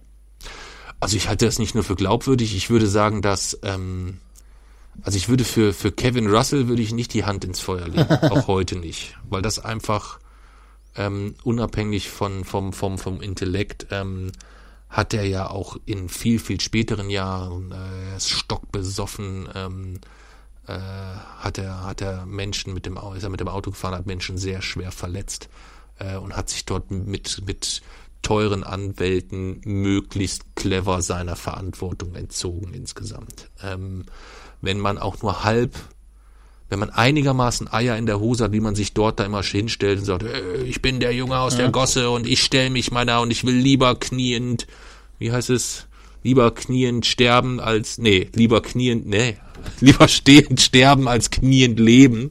Ähm, wenn man solche, ähm, die Texte, die, die triefen halt vor Pathos immer irgendwie sowas. Also da gibt's eigentlich kaum einen Satz, den man so irgendwie so normal, sondern sind immer so Sätze so, uff, so völlig durch die Decke. Ähm, das kann man machen. Das wäre aber halt um ein Vielfaches glaubwürdiger, wenn sich so ein Fuzzi wie er dann auch nach, spätestens nach so einem Unfall hingestellt hätte und gesagt, da habe ich richtig Scheiße gebaut. Ich möchte die härteste Bestrafung, die man mir geben kann, weil die habe ich verdient. Ja. Das wäre etwas gewesen, was zu dem Image, das man selber prägt, irgendwie gepasst hätte. Ja, das hat man aber äh, hat man aber nicht getan. Und ähm, was vielleicht zusätzlich ein Fehler war, sie haben eigentlich immer dann später versucht, das, was man heute auch beim Fußball so in den Kurven, sie haben sich immer so als unpolitisch platziert. Ja, also wir sind unpolitisch, wir sind gegen rechts und gegen links. Das ist ein Problem. Ja, das ist ein, das ist ein, äh, das ist ein Problem. Sie haben dann ähm, in ihrem, war das das letzte Album oder das vorletzte Album, haben sie einen Song geschrieben, der hieß Ohne mich. Und der fängt halt an mit Antifa, ihr könnt mich mal, ich lache über euch und ihr merkt es nicht mal. So, das ist halt erstmal ein unglücklicher Song-Einstieg, aber der Hintergrund ist, oder es geht dann weiter mit, ihr kämpft gegen mich, wie lächerlich, denn euren wahren Feind, den seht ihr nicht. Ah, Also der Kritikpunkt ist eigentlich, dass sich Antifaschisten auf die Onkels einschießen, ja. obwohl es eigentlich andere Feindbilder geben müsste und da würde ich Ihnen tatsächlich sogar Ja. zustimmen insgesamt. Und es geht dann auch weiter mit, äh, mit äh, zu, zum, zum späteren Zeitpunkt. Ähm, und hier ein paar Worte an die rechte Adresse. Leckt uns am Arsch, sonst gibt's auf die Fresse. Ich hasse euch und eure blinden Parolen. Fickt euch ins Knie, euch soll der Teufel holen. okay. Ihr seid dumm geboren, genau wie ich, doch was ich lernte, lernt ihr nicht. Ihr seid blind vor Hass, dumm wie Brot, ihr habt verschissen, eure Führer sind tot. Also das ist schon, wenn man jetzt mal komplett ausblendet, Onkels, Vorgeschichte, das, Ja. und man nimmt den Song und stellt morgen Helene Fischer hin und die singt im Berliner Olympiastadion äh, DFB-Pokal Halbzeitpause den Song Holla die Waldfee. Ähm, die würde jahrelang dafür gefeiert werden Ja. mit hundertprozentiger Sicherheit. Ja. Ähm, aber es ist halt nicht von Helene Fischer. Und ähm, jetzt habe ich wieder ganz, ganz viel gesprochen. Das nur einmal so als als Abriss insgesamt, was so äh, böse Onkels technisch. Deine Mami hat auch böse Onkels Erfahrung. Ja, deine Mami habe ich mal mitgenommen auf dem Konzert. Stimmt. Das hat sie erzählt, ja. Ich habe dann gesagt, Schatz, ähm, wenn du ein Onkelskonzert, wenn du dieses dieses Gefühl erleben willst, dann musst du mit mir auch ganz nach vorne gehen. Ja. Ähm, sie ist dann mit mir ziemlich weit vorne. Wir standen dann so zweite Reihe, weil ich halt auch wollte, dass sie, ich wollte halt, dass sie mit mir dahin geht irgendwie so. Ja. Und ähm, Neben ihr stand dann, ein, wie das bei Onkelskonzerten leider recht häufig übrig ist, ein Typ mit komplett freien Oberkörper und sehr starker Achselbehaarung. Und immer, je nachdem, bei welchem Song der die Arme hochgerissen hat und gesprungen ist, und je nachdem, es war halt mega eng. Und dann war Mami so fast darunter vergraben. Ist Mami so unter seiner Achsel quasi vergraben gewesen und ihr Kopf schubberte immer so in seiner schwitzigen Achselhöhle.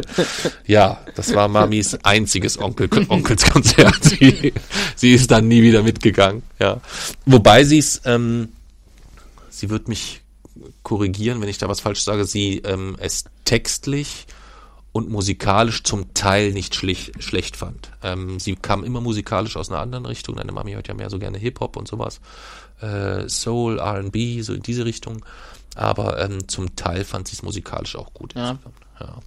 Aber das war so ein bisschen äh, Mami. Und warum ich jetzt oh, vielleicht als letztes die Kissen-Story ähm, und vielleicht auch als letztes, warum die Onkels trotzdem scheiße sind. Auch das muss ich vielleicht noch aufklären. Also ich halte sie nicht für eine, für eine, äh, für eine rechtsradikale Band. Ich halte sie für eine Band, mit der man äh, im Umgang viele Fehler gemacht hat, was sie größer gemacht hat, als sie eigentlich sein sollten, sein müssten, sein dürften. Ähm, auch da sehe ich fast schon wieder Parallelen zur AfD, aber nicht hinsichtlich des Politischen, sondern einfach im Umgang. Denn es gibt tatsächlich Zeitungsberichten, äh, Zeitungsberichte äh, zu Konzerten, wo von rechtsradikalen Ausschreitungen während des Konzerts geschrieben wird. Und dieses Konzert hat gar nicht stattgefunden. Ja, das hat dort an diesem Ort, an Ja. diesem Tag so in der Form gar nicht stattgefunden. Ähm, was so ein bisschen natürlich dann äh, diesen, diesen, diesen, diesen Lügenpressevorwurf in dem Fall nährt.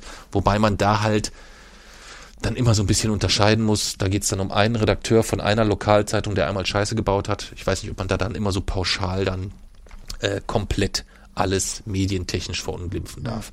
Aber ähm, äh, ich kann da jedem nur ans Herz legen, was ähm, tatsächlich mir ähm, auch heute noch im Nachgang äh, viel gegeben hat, ist die Onkelsbiografie. Da gibt's eine, eine, eine richtige Biografie, ähm, die sehr, die ist von, von äh, ich glaube, Farian hat die geschrieben. Äh, jemand, der sich ähm, sehr, sehr viel im, im, im, im Spektrum Musik, Deutsch, Rock, ähm, Jugendkultur, äh, Subkulturen etc. beschäftigt. Ein sehr, sehr kluger Mann. Ähm, der hat da, glaube ich, einen, einen ganz, ganz entscheidenden Teil auch mit zu beigetragen. Ähm, und wenn man jetzt mal den, ja, den ganzen historischen Hintergrund weglässt, also es wird erst erklärt, wie die so aufgewachsen sind, äh, der eine vom Vater verdroschen, der andere äh, äh, drogenabhängigen Vater und so weiter, ähm, dann gibt's schon ein paar sehr spannende, äh, äh, sehr spannende Ansätze und ein paar spannende Geschichten, die man dort zu lesen kann. Zum Beispiel, dass sich Kevin Russell halt mal Jägermeister gespritzt hat. Was? Ja. Was halt so ein bisschen vielleicht aufzeigt, ähm, welch Geisteskind da dahinter steckt insgesamt ähm, und wie, wie kaputt der sich gemacht hat. Ja. Er soll ja heute wieder einigermaßen auf dem Dampfer sein, aber wie gesagt, ähm, vermag ich nicht so, nicht so einzuschätzen. Ähm, für mich war, für mich war Stefan Weidner dahingehend ausschlaggebend, weil er mich auch zu Carlos Castaneda geführt hat. Carlos Castaneda wieder ist so ein äh, Ethnologe, also so, so ein Völkerkundler, der so sehr nah am esoterischen Bereich lang schrappt, ähm, aber der unheimlich gute und interessante Bücher geschrieben hat. Da ging's, um- geht's um Boah, das Schweine, wir würden jetzt zu weit abschweifen. Können wir, können wir mal mit Sven besprechen. Ja, ähm, mit dem Sven, mit dem wir ja sowieso noch eine, äh, eine Folge aufzunehmen haben, mit dem können wir dann auch über Carlos Castaneda sprechen. Das musst du dir irgendwo aufschreiben und fragst ihn äh, ein bisschen über Carlos Castaneda aus und was der so getrieben hat oder was der so gemacht hat. Ähm, und davon sind auch, ist auch viel in die Songs dann später eingeflossen. Das heißt, ich habe dann quasi auch Songs gehört, wo ich quasi so zu den einzelnen Aussagen eigentlich das Buch kannte dahinter. Ja. also das ist dann schon, äh, also die gesamte CD Heilige Lieder ist eigentlich ähm, entstanden mehr oder weniger auf Basis von Carlos Castaneda Büchern. Ja, das ist schon sehr, sehr, sehr, sehr tief. Aber ich merke, ich langweile dich ein wenig, oder? Nee, so. Nee?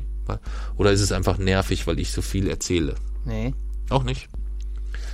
Dann erzähle ich nur noch zum Schluss, warum die Onkels scheiße sind. Wieso? Die Onkels sind scheiße, weil dein Papa hat wirklich sich sehr, sehr viel und sehr, sehr intensiv mit ihnen beschäftigt. Und dann ist am 23.06.2005 ist etwas sehr, sehr Schönes passiert. Was sehr, sehr, sehr, sehr, sehr Schönes. Eins der schönsten Dinge, die mir je in meinem Leben passiert sind. Weißt du, was das war? Ich. genau. Deine Geburt war am 23.06.2005.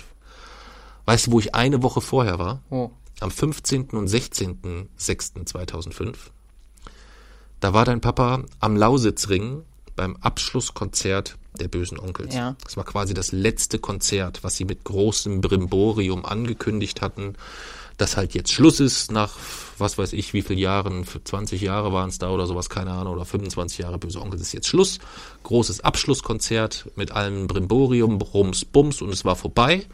Und das hat mich ein wenig traurig gemacht, weil ich eigentlich so empfunden hatte, dass es schon noch das eine oder andere ähm, zu erzählen gab. Aber ähm, wenn ich etwas gelernt habe, dann war es etwas, dass man sich das so dieses gesamte Bild, was die Onkels über die Jahre aufgebaut hatten, so äh, ja, hier ist der aus der Gosse, bla bla bla und wir gemeinsam, bla bla bla. Und dann war das immer etwas, wo ich sage, und das ist immer etwas, was ich sehr, sehr schätze, was ich auch bei dir schätze, ist Konsequenz.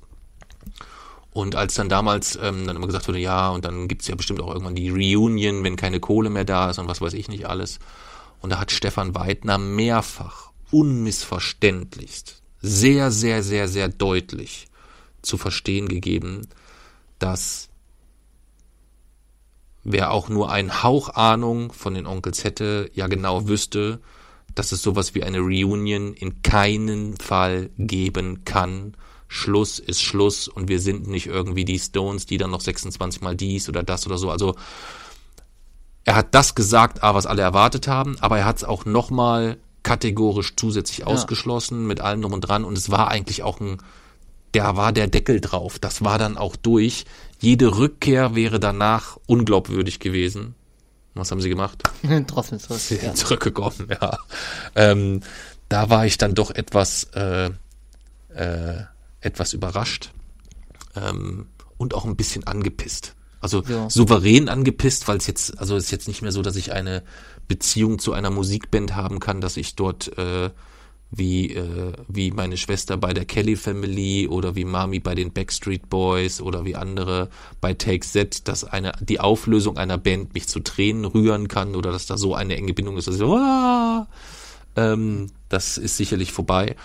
Aber es hat mich halt mega, mega, mega noch zusätzlich angepisst im Nachgang, nachdem ich eigentlich so diesen, diesen ganzen Show-Effekt, der da aufgebaut wird von äh, wir sind die große Family und wir hier unten gegen die da oben und so weiter, ähm, wenn man das halt alles von dieser Band halt weggebröckelt hat, ne, dann bleibt da halt jetzt nicht so ganz viel Substanz übrig. Weißt du? Es gibt ein paar richtig gute Songs noch. Kirche.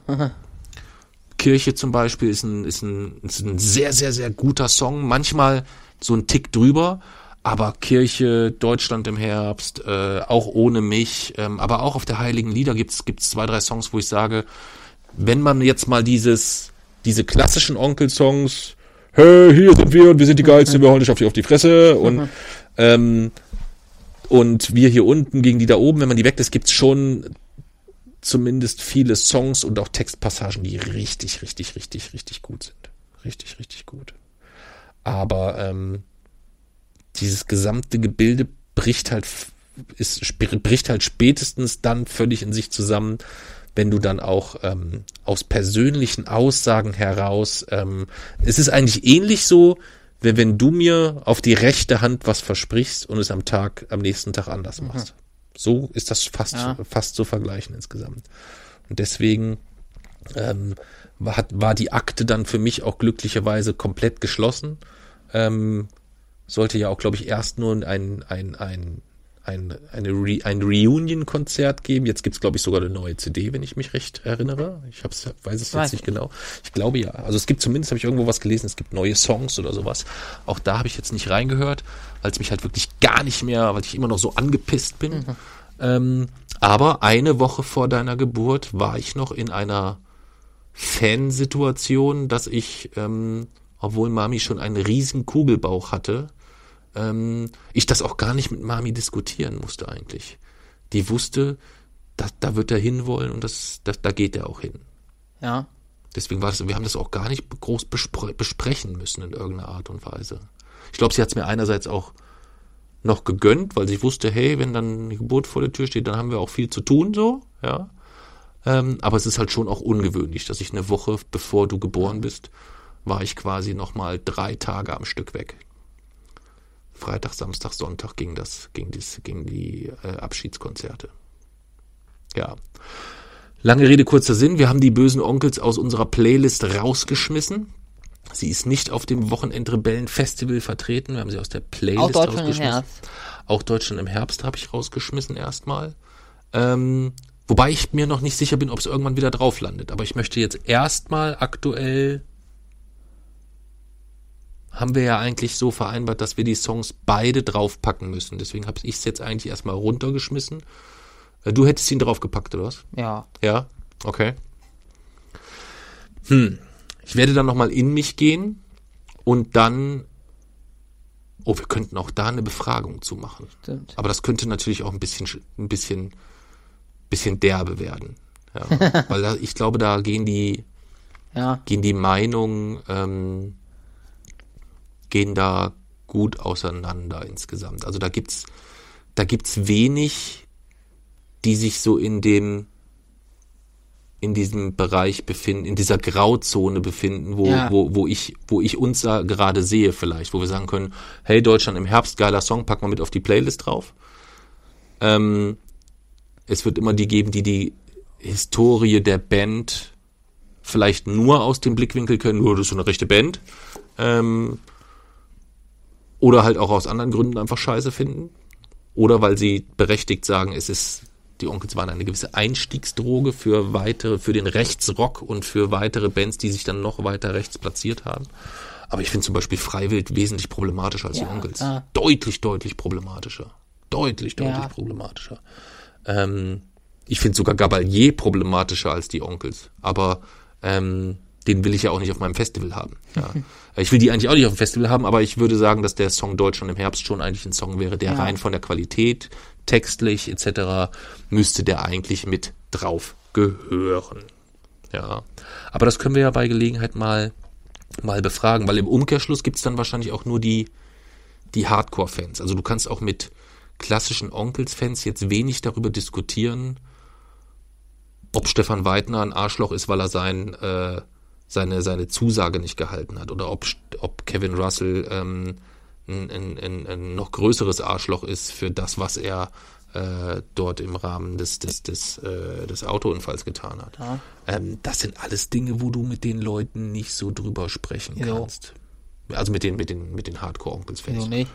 das ist, ähm, da gibt's eigentlich nur das, das, das komplette Verteidigen, weil sonst würde ja, dieses ganze Konstrukt wir gegen die nicht Ja, funktionieren. stimmt. da ist dieses Family-System so eng. Also sich auf einem, ich halte es für gefährlich, sich auf einem Onkelskonzert hinzustellen mit so einem Sch- Schild, so irgendwie, die Onkels sind scheiße, weil, und dann sachlich eine Argumentation darunter. Das würde ich schon bezweifeln, dass, ähm, das sind nicht so viele Rechte, aber da sind sicherlich viele, die Probleme durchaus bereit sind, auch mit Gewalt zu lösen, Ja. würde ich sagen. Ja, so kann man Manche Probleme, manche Probleme lassen sich ja auch mit Gewalt lösen. Ja, aber nicht viele. Nee. Ja, nicht viele. Ja, nicht viele. Ja. Also die haben, äh, es wurde auf dem Onkelsfans, auf dem Onkelskonzert wurden auch schon, wurden auch schon Leute misshandelt. Sehr Okay. übel. Hm. War allerdings auch jemand von der NPD, der Flyer verteilt hat. Ja. Ja. Darf man dann auch nicht so richtig gut finden, ist aber halt auch nichts, was ich so total schlecht finde. Was? Aber das ist nochmal ein anderes Thema. Den haben die sich gegriffen. Ja, den haben die sich gegriffen. Ähm, ja, der verteilt nie wieder Flyer. Aber das ist ein anderes Thema. Ja, das war unser Ausflug zu den Börsenonkels äh, und das Kissen, wie gesagt. Und daher die Nähe, äh, eine Woche nach, äh, nach dem Abschlusskonzert so, ja. war quasi deine Ja. Geburt. Und äh, deswegen hat ähm, äh, der Sven, also mein bester Kumpel, damals ähm, dir quasi ein Kissen geschenkt. Und ähm, auf diesem Kissen, das hast du heute noch, das Ja. haben wir, das äh, hast du eigentlich nie so richtig benutzt, aber wir haben es auch nie, äh, nie weggeschmissen. Du hast es heute noch. Es ist auch noch vom Zustand tatsächlich noch Ja, einigermaßen also ich habe manchmal drauf gelegen. Ja. Ähm, und es ist das einzige, was von den Onkels in diesem Haus noch existiert. Ich hatte noch viel, viel, viel, viel mehr Sachen. Ich hatte eine ganze Sammelkiste. Die habe ich dann irgendwann für 1,50 Euro bei Ebay verscherbelt. Ja, also echt für einen, für einen lächerlichen Preis, weil ich es einfach nicht mehr hier haben wollte. Ja. Erst wollte ich es aufheben, weil ich es dir zeigen wollte. Ähm, und weil ich eigentlich auch wollte, dass du dich ein bisschen mit der Band beschäftigst, aber dann wollte ich es irgendwie nicht mehr und dann habe ich alles verscherbelt. Ja. Für einen Appel und ein Ei. Aber das Kissen haben wir noch. Ja. Aber das nehmen wir mit auf die, äh, auf die Liste. Ähm, und dann kannst du mit Sven vielleicht nochmal über die bösen Onkels sprechen und über Carlos Castaneda. Ja. Das ist eine gute Idee. Ja. Ja. Jetzt war mein Rese Redeanteil zum Abschied aber ganz schön hoch. Ja. Ja, das ist natürlich nicht so gut. Hm, Bei den Wochenrückblicken ist es aber eigentlich immer so. Was, dass mein Redeanteil Ja. so hoch ist? Ja. Das müssen wir aber irgendwie in den Griff kriegen, finde ich. Hm, Finde ich nicht. Das wird bei den Themen umgekehrt. Hm, Ja, mal so, mal so. Ja, aber ich glaube, die Leute hören den Radio Rebell hauptsächlich, weil sie dir gerne zuhören und nicht, weil ich irgendwelche alten Anekdötchen auspacke. Ja. Aber trotzdem, ich finde das gut so. Ja. Dann haben wir jetzt die Börsenonkels auch abgehakt. Ja, das war, ähm, da haben wir ja jetzt schon so ein paar Mal drüber gesprochen. Es war schon ein, zweimal auf Facebook Thema, es war auch schon mal auf Twitter Thema. Ähm, aber dann ist das jetzt ein für alle Mal geklärt und ähm, ich stelle mich jetzt dem, dem Hass, der dort gegebenenfalls kommen wird. Ähm, und dann ist dem aber so. Ich war echt ganz schön Hardcore-Fan, würde ich sagen. Ganz schön Hardcore. Wirklich? Also um, um vielleicht nur noch mal zu verdeutlichen, wie ich Fan war, wenn es eine neue, es gab, als die CD Viva Los Tios rauskam, also damals war es noch so, es gab quasi ein, es gibt einen Erscheinungstermin von einem neuen Album und das ist dann der 16.08.2019 oder irgendwie sowas. Und ab diesem Tag kannst du dann in den Laden gehen und etwas kaufen. So wie es für unser Buch auch einen Erscheinungstermin gab. Bei uns war es der 24.08.2017. Das heißt, ab dem Tag kannst du eigentlich in einen Laden gehen und das kaufen. So. Ähm, wenn es einen Erscheinungstermin für eine Onkel-CD gab, dann haben Sven und ich uns an dem Tag freigenommen, sind morgens um sieben aufgestanden, damit wir um fünf vor acht am örtlichen Plattenladen vor der Tür standen, wenn er um acht aufgemacht hat, Ah. damit wir um acht Uhr die CD in der Hand hatten. Dann sind wir in den Jugendraum gefahren. Dort standen schon zwei bestens vorgekühlte Kisten Bier und meistens noch andere etwas hochprozentigere Alkoholiker. Und dann haben wir angefangen, die CD zu hören und uns dabei gemütlich wegzuschießen, alkoholisch. Und spätestens um, spätestens um 14 Uhr hatten wir so dermaßen die Lichter an, dass wir mit dem Arsch im Bett lagen. Wirklich? Ja. Jetzt nicht, ist jetzt nichts, wo ich ähm, immer so mega stolz drauf bin, aber es ist auch nichts, was ich missen möchte.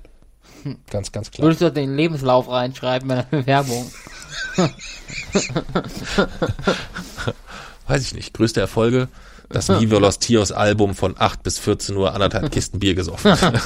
Nein, wahrscheinlich nicht. Wahrscheinlich nicht. Ja.